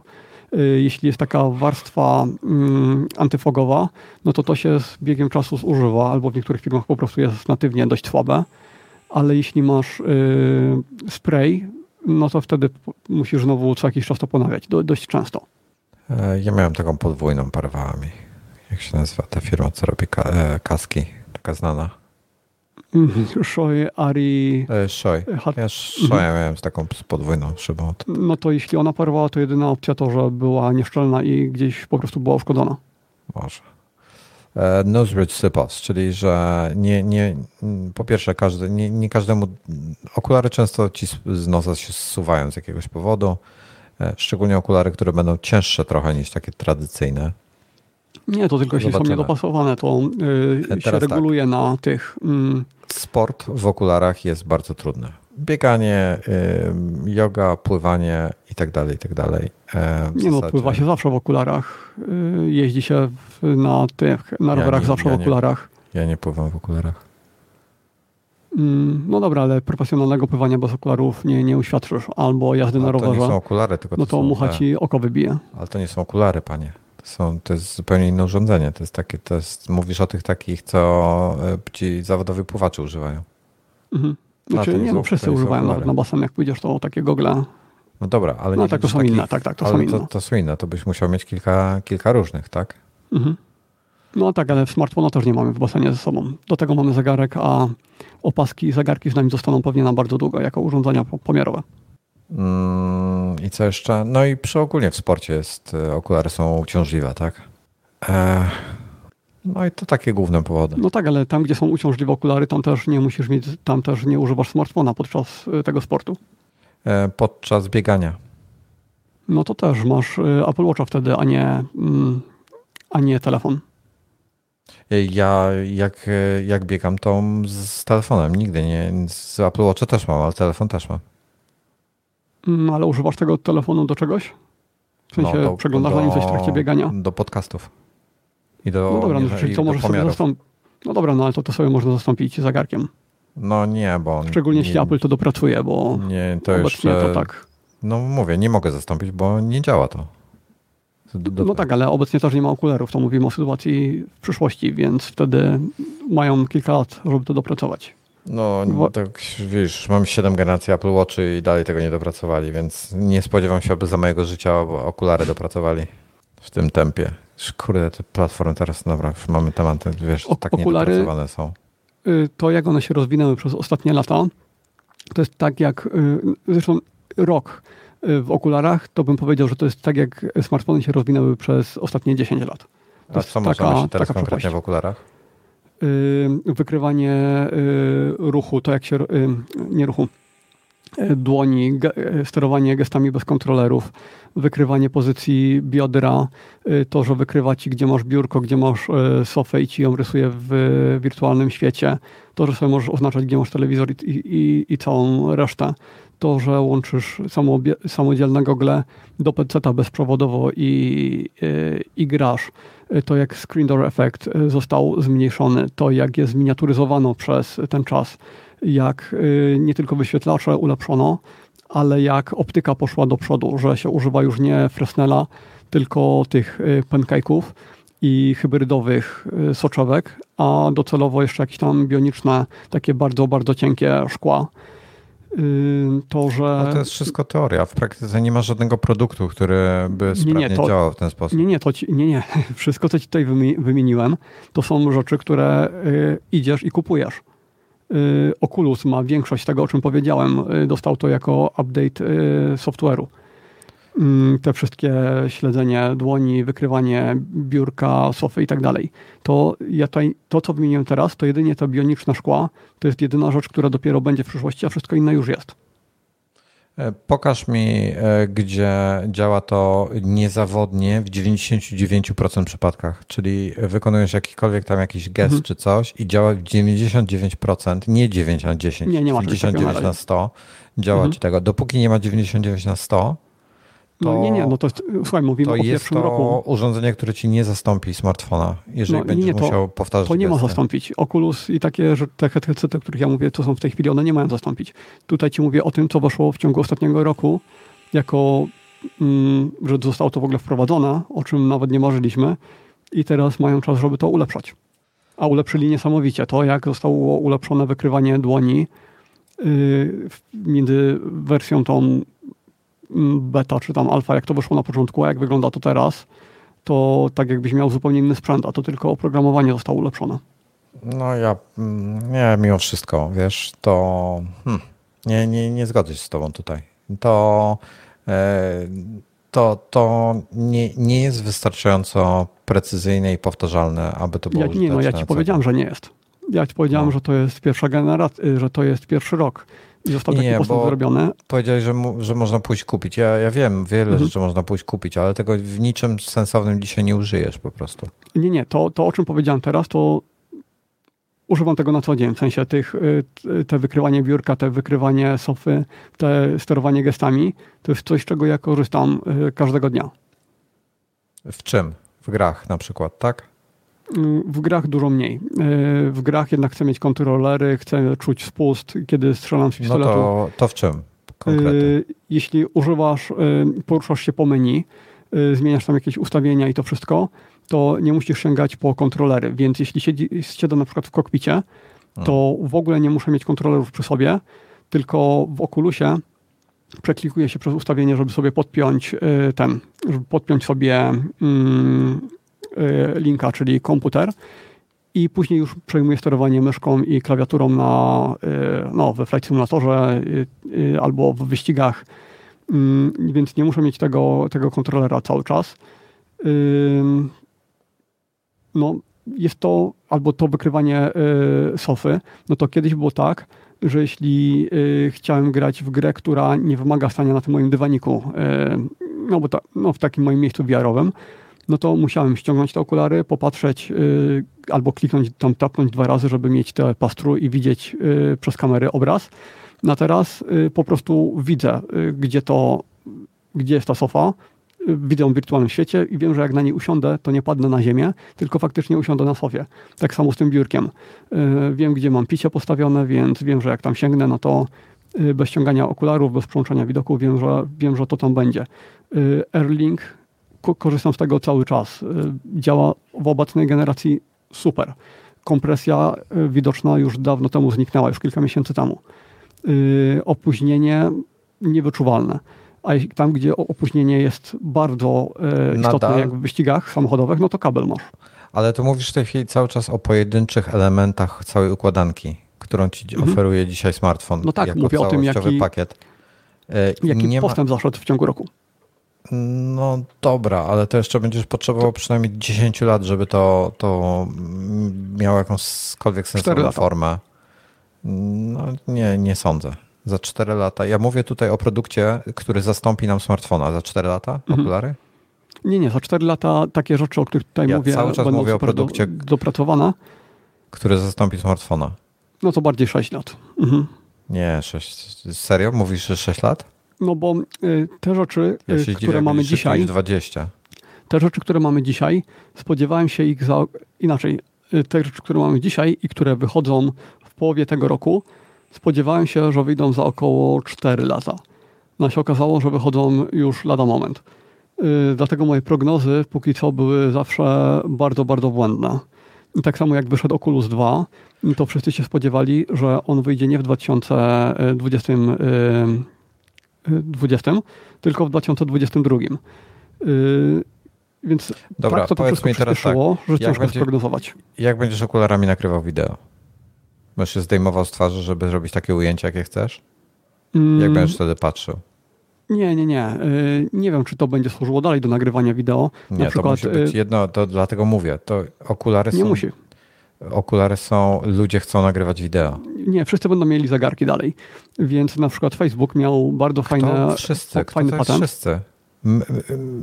Promil społeczeństwa korzysta ze smart zegarków. Promil. Teraz tak ale w przyszłości, jeśli to będzie uzupełnienie gogli, no to będzie używało więcej osób. Facebook nie. miał bardzo fajny patent y, na y, zegarek, który wypinasz z bransolety i używasz go jako kamery. Nie, nie będzie takiej, takiej opcji. To zegarek jest jeszcze mniej popularny niż okulary na świecie. No jest mniej, jest mniej popularny. To, to, nie, to on, on się nie zbliży popularnością do smartfona. E, on się nie zbliży popularnością do okularów obecnych, analogowych, takie jak ty masz na twarzy, a co dopiero do smartfona, który ma w zasadzie każdy na świecie, tak?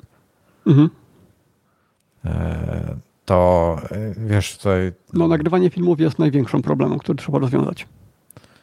Nagrywanie filmów, robienie zdjęć, wiesz, jest, jest ba, nie jest wiele Chociaż aspektów. z drugiej strony no. okularami będziesz mógł nagrywać filmy przez to, że tam jest tyle sensorów, Y, że kamery w trójwymiarze nagrywają i tak dalej, Tomku, no to jednak te firmy będą miały, miały trzy wymiary. Bo, po pierwsze, pierwszy problem. Jak przekonasz ludzi do tego, żeby kupili okulary, skoro oni nie chcą i nie muszą nosić okularów? Po drugie, e, bateria. To, że to wszyscy będą widzieli i ludzie będą widzieć, że mają fajne nowe urządzenie, to przekonuje już z miejsca wszystkie osoby z kontami na Instagramie, słuchaj, prawie ale wszystkie. VR jest fajny na przykład, a y, używa go też promil ludzi na świecie. Więc mm. wiesz, to. Tak, bo to jest nowość. Być, to musi być samobieżny, samobieżny VR mamy dopiero od 2000 samodzielny VR dopiero mamy od 2019 roku chyba. Musi, by, musi być e, urządzenie, ale na przykład wiesz, e, w, w, w, VR na przykład do symulacji lotu wydaje się idealny, tak? Idealne zastosowanie. Mhm. E, a tymczasem ludzie odchodzą od tego, wracają do monitorów 2D. No nie, nie odchodzą, tylko na razie nie ma rozwiązania Mixed Reality. Dlatego jest problem, bo jeśli ktoś już wcześniej zainwestował w cały kokpit, y, wydał na to 100 tysięcy dolarów, i ma całego prawie Boeinga w swoim mieszkaniu, no to jeśli nagle musi z tego zrezygnować, no to wiadomo, że będzie wolał przecierpieć i te ekrany sobie podpiąć normalne, ale jeśli ktoś zaczyna od zera, pooglądaj, no to... sobie, pooglądaj sobie e, Twitcherów, którzy e, właśnie w VR streamują i dlaczego, w latanie w VR i dlaczego wracają do, do No tak, tak, 2D. ale to, to właśnie mówię, że Mixed nie, właśnie nie, nie chodzi o, A nie chodzi o sterowanie właśnie. Co Ale ciekawe. Nie, nie. Chodzi o to, Przejrzyj że jeśli... sobie wyniki też tego sondażu wśród e, Ale simmerów. Jeśli będziesz miał mixed reality, to wtedy nawet jeśli będziesz chciał grać na y, ekranie, na, y, no, na ekranie, ja wiem, no to wiem, dalej możesz sobie myśli. wyświetlić ekran w VR-ze, tylko że będzie miał dużo lepszą jakość. Nie teraz, w przyszłości. Teraz też, ale teraz na tych drogich headsetach typu Vario Aero nie wiem, zobaczymy. Ja, ja w, okulary, w okulary nie wierzę, żeby to było cokolwiek istotnego. Podobnie jak zegarki nie zawołują świata, smart zegarki. Mm, I nie sądzę, abyśmy prędko znaleźli coś, co, e, co nam zastąpi smartfona. Myślę, że będzie trochę tak jak w Expans. Czyli dalej będziemy w jakiejś formie używali jakiegoś urządzenia, którego będziemy trzymali w ręce. Które będzie naszym komunikatorem jakimś tam.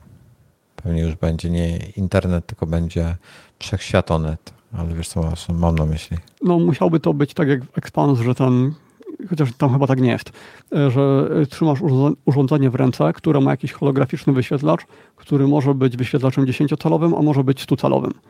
E, bo jeśli wszyscy wokoło będą oglądać YouTube'a na 50 calach, czy tam na 200 calach w pociągu albo w samolocie, a ty jeden będziesz miał te swoje 6 cali albo 15 cali w w, tab, w MacBooku, no to myślę, że prędko wymiękniesz i stwierdzisz, że jednak wolisz sobie oglądać znaczy, wygodnie. Wiesz co, powiem ci krótko, soczewki, tak, ale socze... nadal będą problemy z bateriami, tak? I z, z czasem pracy na baterii, chyba że w jakiś wiesz, sposób to, my będziemy to ładowali, w sensie my będziemy y, tą baterię. Ten y, najświeższy pomysł, który widziałem, no to on niby wytrzymuje 24 godziny, czy tam 18 godzin. Y, natomiast y, jeszcze trzeba rozwiązać, jak to zrobić, żeby wszystkie kolory były widoczne, y, bo upakowanie pikseli już w tej chwili jest bardzo duże, nawet w soszewkach, ale no tam na pewno będą, jest dużo problemów do, do rozwiązania, mało kto tych urządzeń używał. Soczewki jeszcze są daleko od nas.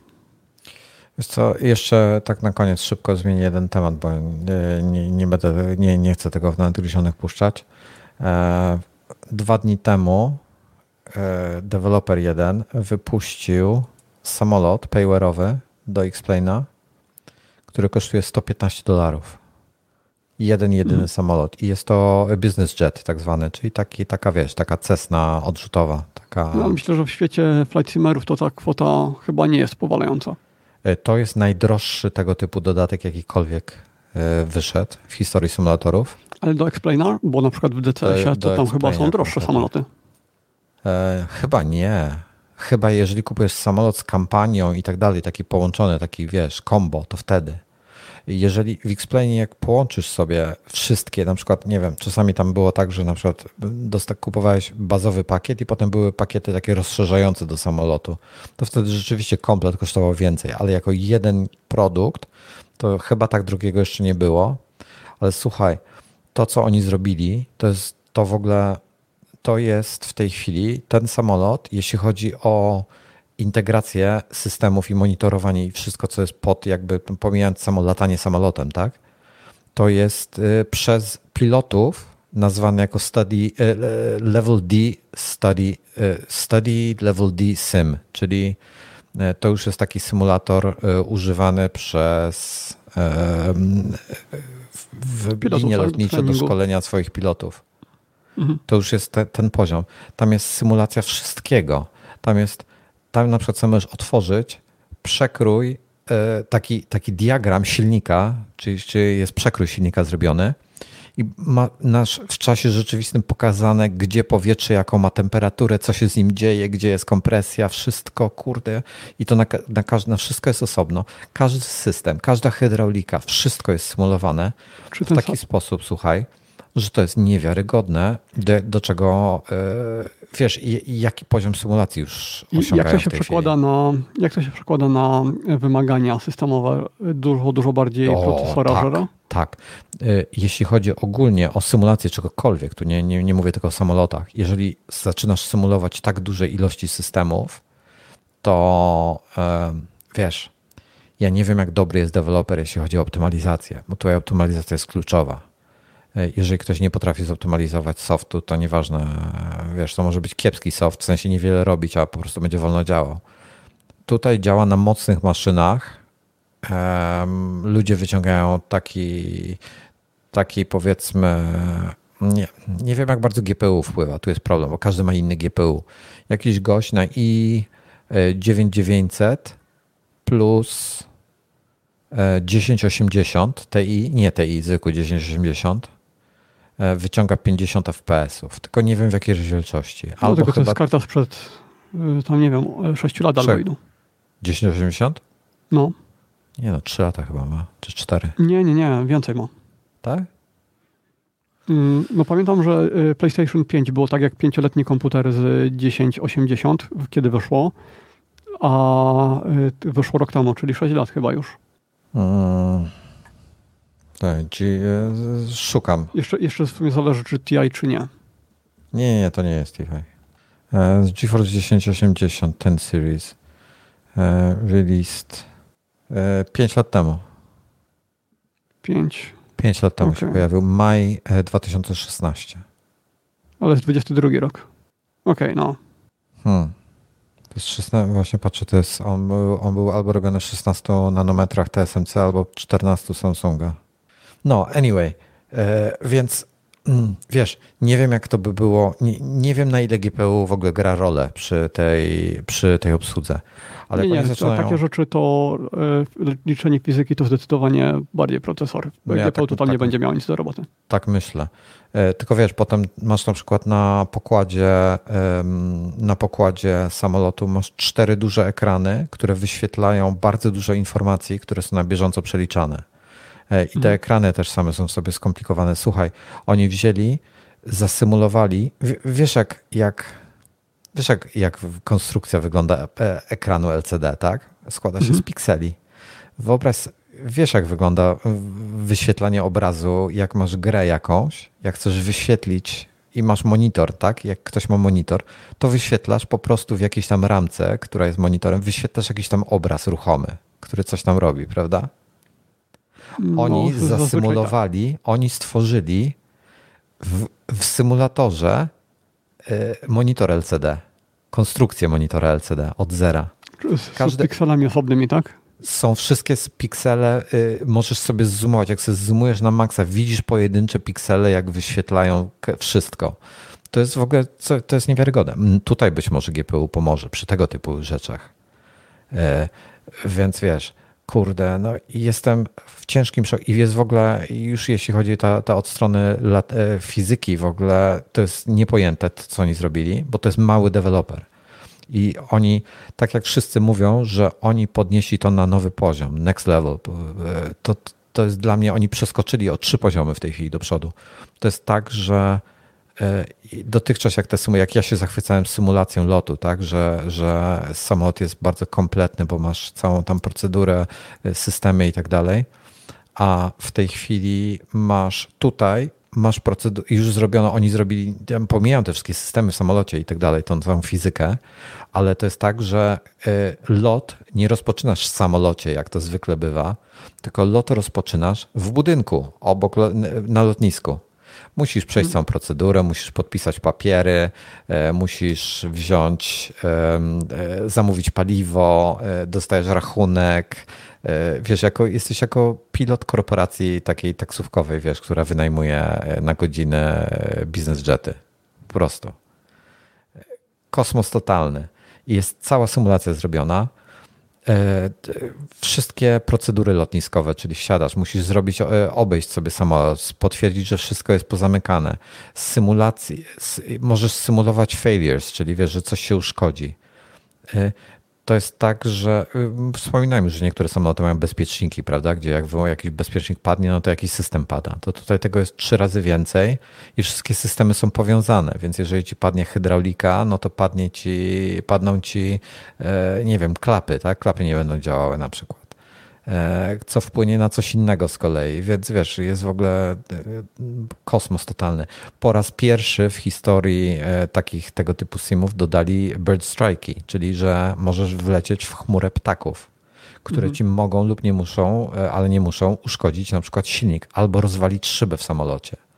E, jeżeli ci rozwalą szybę w samolocie, mogą ci rozwalić tak, że ona tylko pęknie, bo tylko tą zewnętrzną warstwę, albo może być przeciek powietrza, więc nastąpi e, rozszczelnienie kabiny. Jeżeli ci rozszczelni kabinę, no to e, nie będzie tlenu, więc jeżeli nie założysz maski tlenowej, to stracisz przytomność.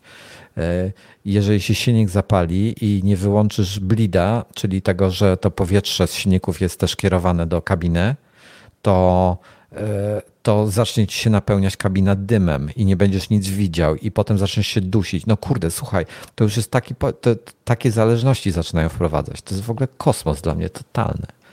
Y, I to, to mała grupa deweloperów O explainie e... o dodatkowym samolocie. Tak, tak, tak. To, explain, to w zasadzie gra nie ma znaczenia. To, to, akurat w tym wypadku jest Explain 11 i deweloper się nazywa Hot Start. Pierwszy raz w ogóle o nim słyszałem. I dotychczas wypuścili jeden samolot który był bardzo wysoko ceniony, ale to był bardzo niszowy samolot. I teraz wypuścili to. I to jest w ogóle kosmos totalny. E, to, co oni, to, co oni zrobili. I oni to stworzyli w 3 lata. Mały team. Nie wiem, ile tam jest ich. 3-4 osoby, coś takiego. Jest niewiarygodne. Po prostu. Ja mam straszny ból. Yy, zastanawiam się, czy wydać te 115 dolarów na ten samolot, czy nie. Bo chciałbym. Dobrze wiem, chciałbym, że i tak to kupisz chciałbym zrobić, wiesz, mnie ten samochód specjalnie nie interesuje, to jest najgorsze, ale chciałbym go kupić po to, żeby zrobić prezent, żeby pokazać po prostu, pokazać ludziom, jak to wygląda, jakie to jest niesamowite. To jest, to jest kosmos totalny. To jest tak, jakbyś, jakbyś w cyberpunku zasymulował, że ktoś ma iPhone'a, jakiś tam, jakaś tam postać ma iPhone'a, bo ty jako postać masz iPhone'a, zasymulował ekran retiny w środku i cały y, procesor w środku zasymulował i to, jak on działa i tak dalej, i tak dalej, i tak dalej. Wiesz, z, wirtualnie zbudował jakieś urządzenie. To jest Kto, Ktoś tak w Minecrafcie kompletne. zbudował procesor jedną no, no, no, no. No, no, na tej zasadzie właśnie. Minecraft to jest w ogóle inna liga. Kiedyś, e, ty w ogóle grasz Minecrafta? Nie, ale ostatnio oglądałem materiał na y, TV Gry, y, chyba tak się nazywał ten kanał, gdzie pokazywali historię streamów. Y, jak streamerzy przez te ostatnie ponad 10 lat pokazywali Minecrafta, bo jakąś tam rocznicę miał ostatnio. Ja bym w ogóle chciał kiedyś jakiś, obejrzeć jakieś takie podsumowanie różnych rzeczy, co ludzie robią w Minecrafcie. Taki, wiesz, skrót jakby. E, e taki, taki, taki, A, no to, ściąga, bo, bo... To masz, gwarantuję ci, że tego masz setki. E, wpisz sobie the best of Minecraft, e, the, the, best buildings, the best e, art i tak dalej i ci znajdzie. No dobra. Nie, bo wiesz, bo to, to że ktoś tam buduje w Minecrafcie jakieś jakieś budynki, czy miasta, czy Tolkiena gdzieś tam chyba odzorowali świat cały, jakieś tego typu rzeczy, już nie pamiętam, jakieś e, są, są takie. To to jest to jest e, imponujące, ale to to jest co innego jak w świecie Minecrafta zbudujesz procesor, który działa, tak? Mm. I, I mnie bardziej tak, tego typu rzeczy interesują, jak, jak ten procesor właśnie. E, bo to zbudowanie świata to jest kwestia tylko i wyłącznie e, planowania czasu i poświęcenia, tak? Bo mhm. potrzebujesz czas, żeby to wyklikać wszystko. Nie wiem, jak inaczej. No, zdobyć surowce i tak dalej. No, no, no. No, ale to jest jakby. E, to nie jest nic nadzwyczajnego, bo budować rzeczy w wirtualnych światach można od wielu, wielu lat, jeśli nie mhm. dekad, w różnych jakichś tam to Madach chyba jeszcze gry były tekstowe, zanim, zanim ten, można było tego typu rzeczy robić, tylko że trzeba było mieć mm. wyobraźnię wtedy. W No Man's Sky można budować swoje bazy i jest plugin do Właśnie, no. Blendera, no. że możesz sobie zaprojektować tą bazę w Blenderze i później ją zaimportować do, e, do gry. Nie mam, nie mam tyle czasu, e, żeby się tym zająć, mhm. ale w przyszłości e, trochę mnie to kusi. No, ciekawa rzecz. No to, to, to, to ciekawe. To właśnie, bo Minecraft mnie nigdy jakoś nie interesował. Nigdy nie zainstalowałem Minecrafta, nigdy nie grałem w to. Jakoś nigdy mnie to nie interesowało. No ale są, bo... są to takie nowe klocki Lego. Tak, ale ja wiedziałem z góry, że jeżeli ja w jakiś sposób, znaczy on mi nie wciągał mnie nigdy, bo taki, tak mhm. jak widziałem, taka, ta obsługa taka, taka trochę toporna tego wszystkiego była. E, nie, nie podobało mi się to. E, w sensie nawet nie grafika, tak? Tylko mm, obsługa e, fizyczna, user, user interface, ten do, do, czyli to jak to mhm. menu było rozwiązane na dole, tam się tam trzeba było wybrać narzędzie, które używasz. Wiesz o czym mówię? Może nie działało z automatu kontekstowo, tylko najpierw musiałeś wybrać, co no, chcesz robić, to... później kliknąć, chyba, chyba o tym mówisz. No tak, grałem kiedyś takie gry, które miały tego typu system i nigdy on mi się nie podobał. Wiedziałem, że to mi się nie spodoba, że będzie mnie to wkurzało tylko, więc jakby tu sobie dałem spokój. Natomiast um, fascynuje mnie to, co ludzie potrafią w tym zrobić. Jakieś muszę właśnie jakieś takie fajne filmy pod, po, pokazujące jako, jako demo e, możliwości tego zobaczyć kiedyś. E, to byłoby, myślę, fajne. No to z Minecrafta nie oglądałem, ale właśnie w No Man's Sky'a oglądałem i bardzo polecam. Tym bardziej, że w No Man's Sky też można sobie po prostu polecieć na tą planetę, na której to zostało wybudowane i samemu tego to, to zobaczyć. To zobaczyć, to też e, mhm. fajny klimat jest, e, jak coś takiego możesz zrobić. Mm. Dobra. Chyba, chyba wyczerpałem temat. Mm. No teraz to, co musisz wrzucić do odcinka, bo tutaj nagraliśmy e, tyle materiału, że, nie, że się tak to kwalifikuje To, to, będzie, to będzie bonus, no, noworoczny bonus dla e, wiernych ludzi na YouTubie. Ja bym to wrzucił. Zostawmy to tak. Nie, bo jakość będzie No, bo ci się nie chce kopiować. Nie, jakość jest na maksa słaba.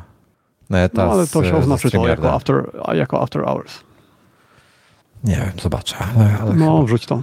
Chyba bym nie chciał. Pomyślał. Ale nie, nie. Nie ma sensu. Zostawmy bonus dla youtuberów. Mieliśmy robić afterparty tylko, tylko YouTube'owe.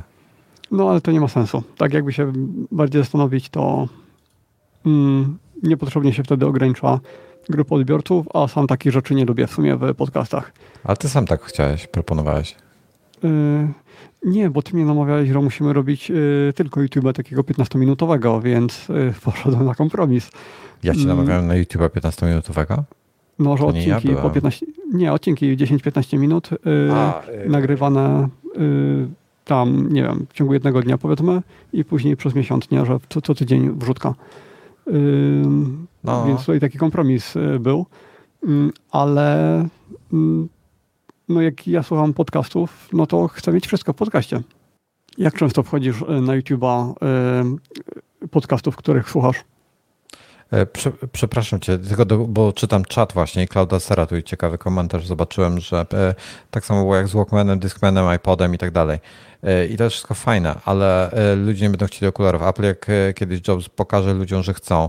Apple już wielu ludziom, wiele rzeczy pokazał ludziom i ludzie powiedzieli nie, żeby daleko nie szukać. Touch bar, Apple Watch i nie, nie, Apple Watch jest najpopularniejszym zegarkiem na świecie. No chwila, chwila. Jest najpopularniejszym zegarkiem na świecie. Nadal nie jest smartwatchem, to... zegarkiem.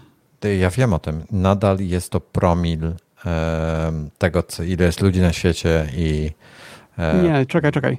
Y, jakby już lata temu było tak, że jakby no. Apple Watcha wydzielić jako osobną firmę, to byłaby w Fortune, y, teraz nie wiem, czy 100 czy 500. Mhm.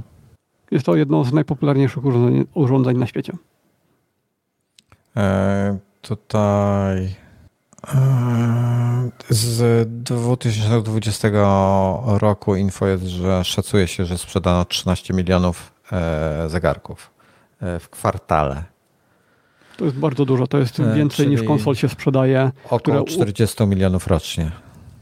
słuchaj, to uznajemy, że konsole typu PlayStation są mainstreamem.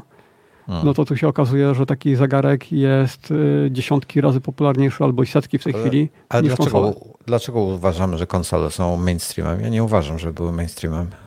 Są mainstreamem. Yy, są popularne, mnóstwo ludzi je ma. Jest to, yy, jeśli ktoś chce grać, kupuje konsolę. Dobra, na świecie jest 7 miliardów ludzi. Od mhm. Ile trzeba sprzedać, żeby definiować mainstream?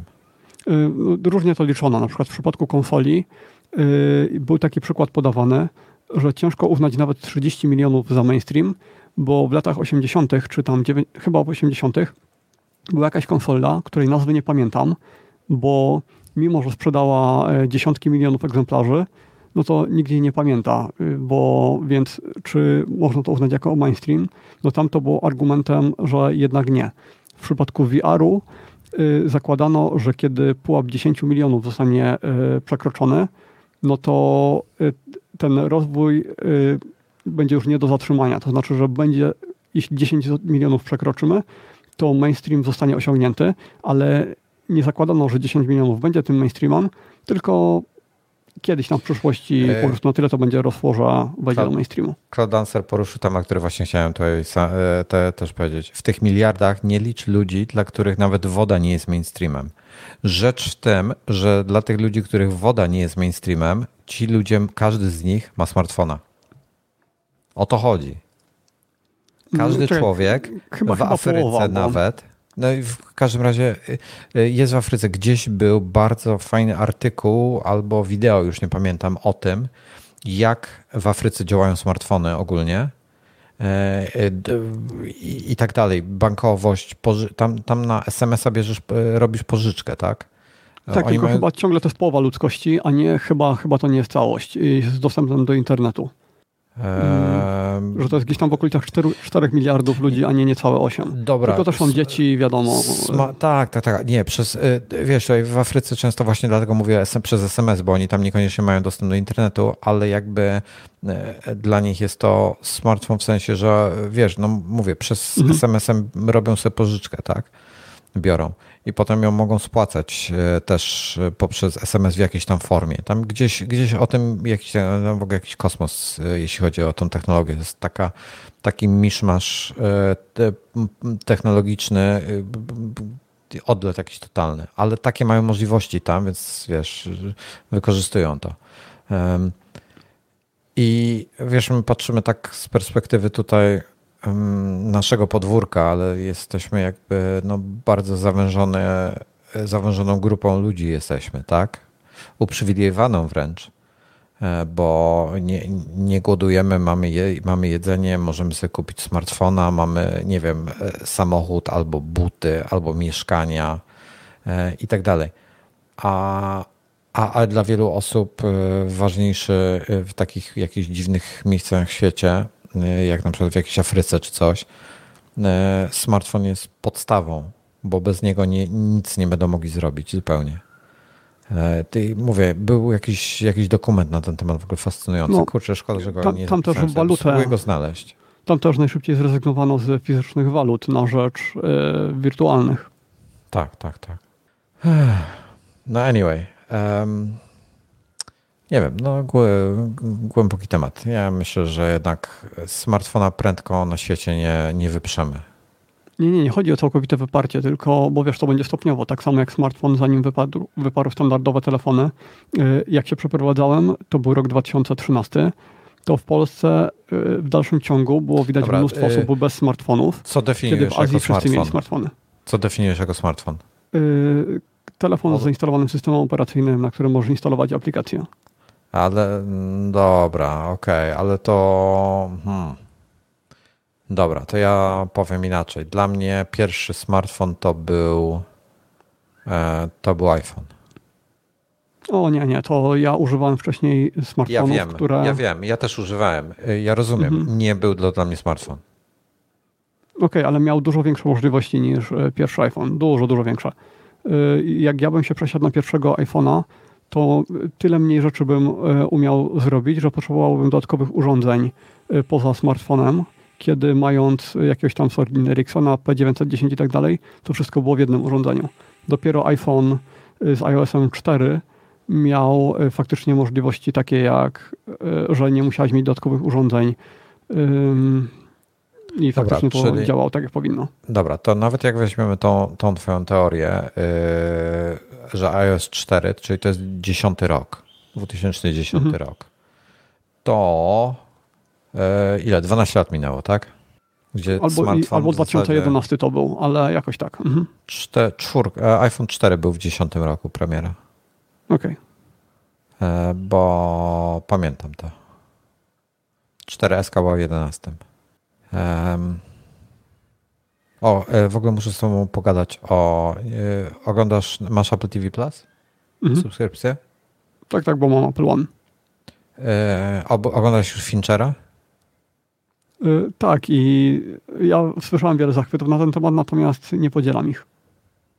Ja jestem zachwycony Fincherem i na pod koniec filmu zdałem sobie sprawę, z jednej rzeczy sprawę po raz pierwszy oglądając film, oglądając um, o Jezu, jak się nazywał e, ten jego, nie Finchera, tylko Fincha. E, jak się nazywał ten jego robot?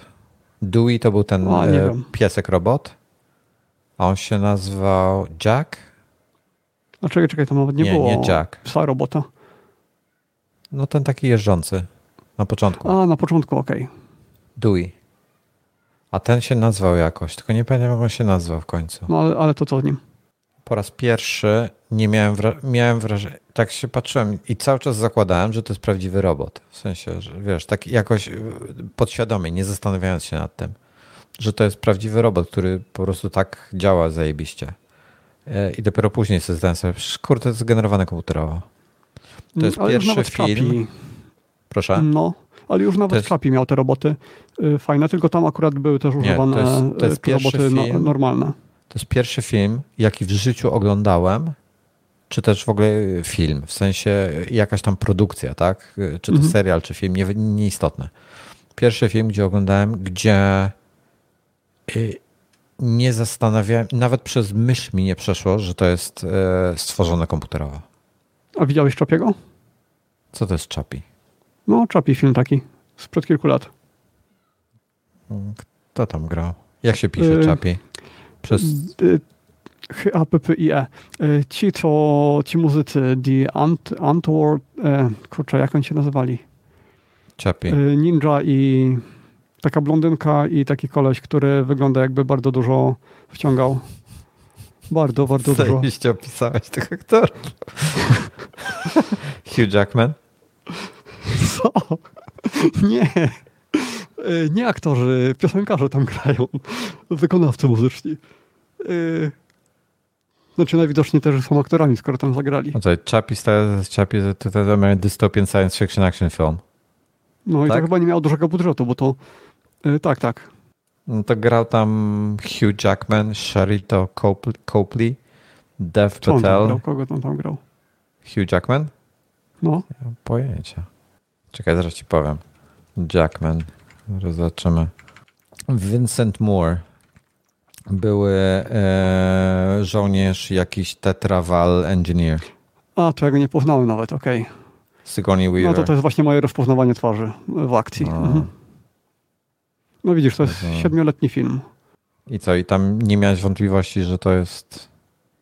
Znaczy było to takie, że... Yy, nie wydaje mi się, żeby Finch zrobił jakiś postęp w tej kwestii duży.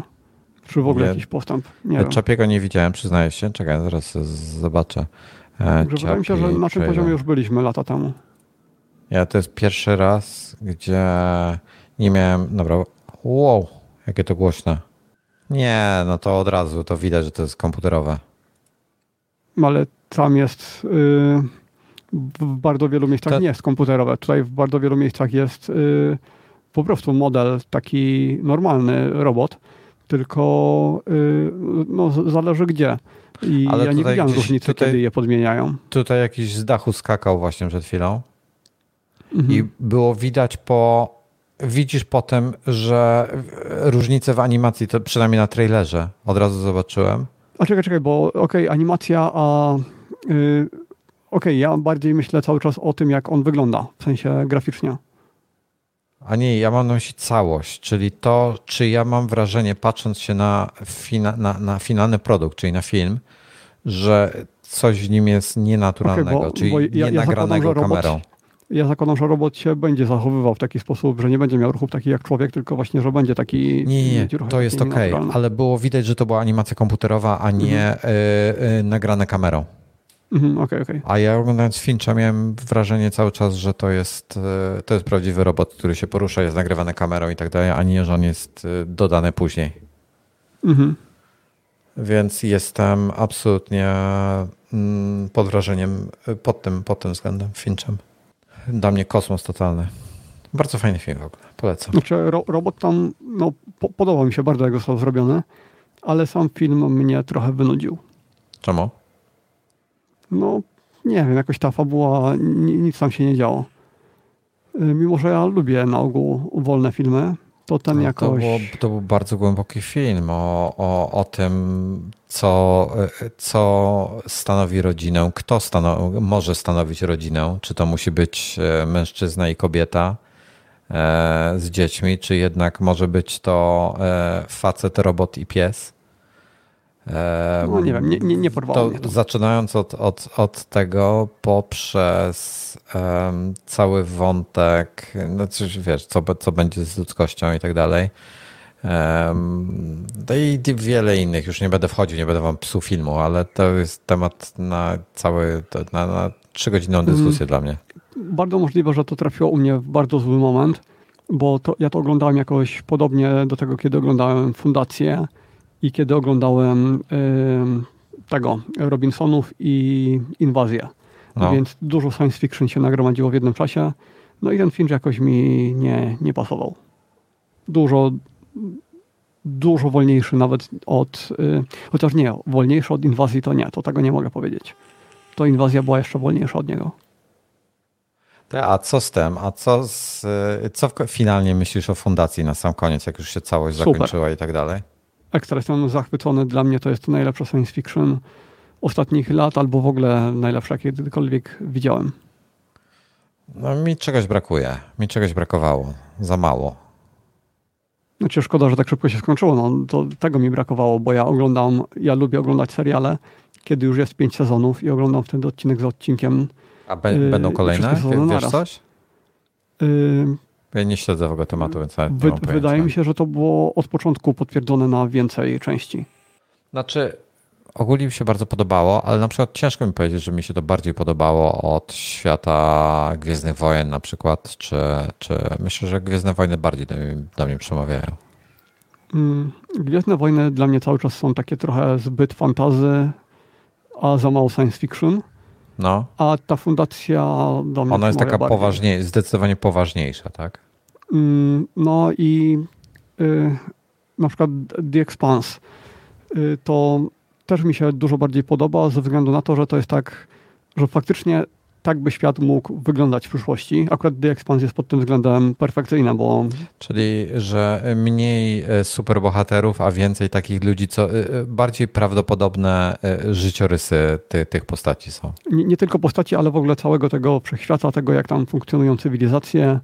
Wydaje się to mieć bardzo, bardzo dużo sensu, że tak faktycznie może być. No to ja nie wiem, czy Expanse mi się bardziej nie podobał od fundacji ogólnie. E, w fundacji mi się jest kilka koncepcji, które mi się strasznie podobały. Natomiast całościowo mi tak czegoś brakowało. Nie, nie, nie wiem czy czego. Były, momentami były bardzo dziecinne e, chwile.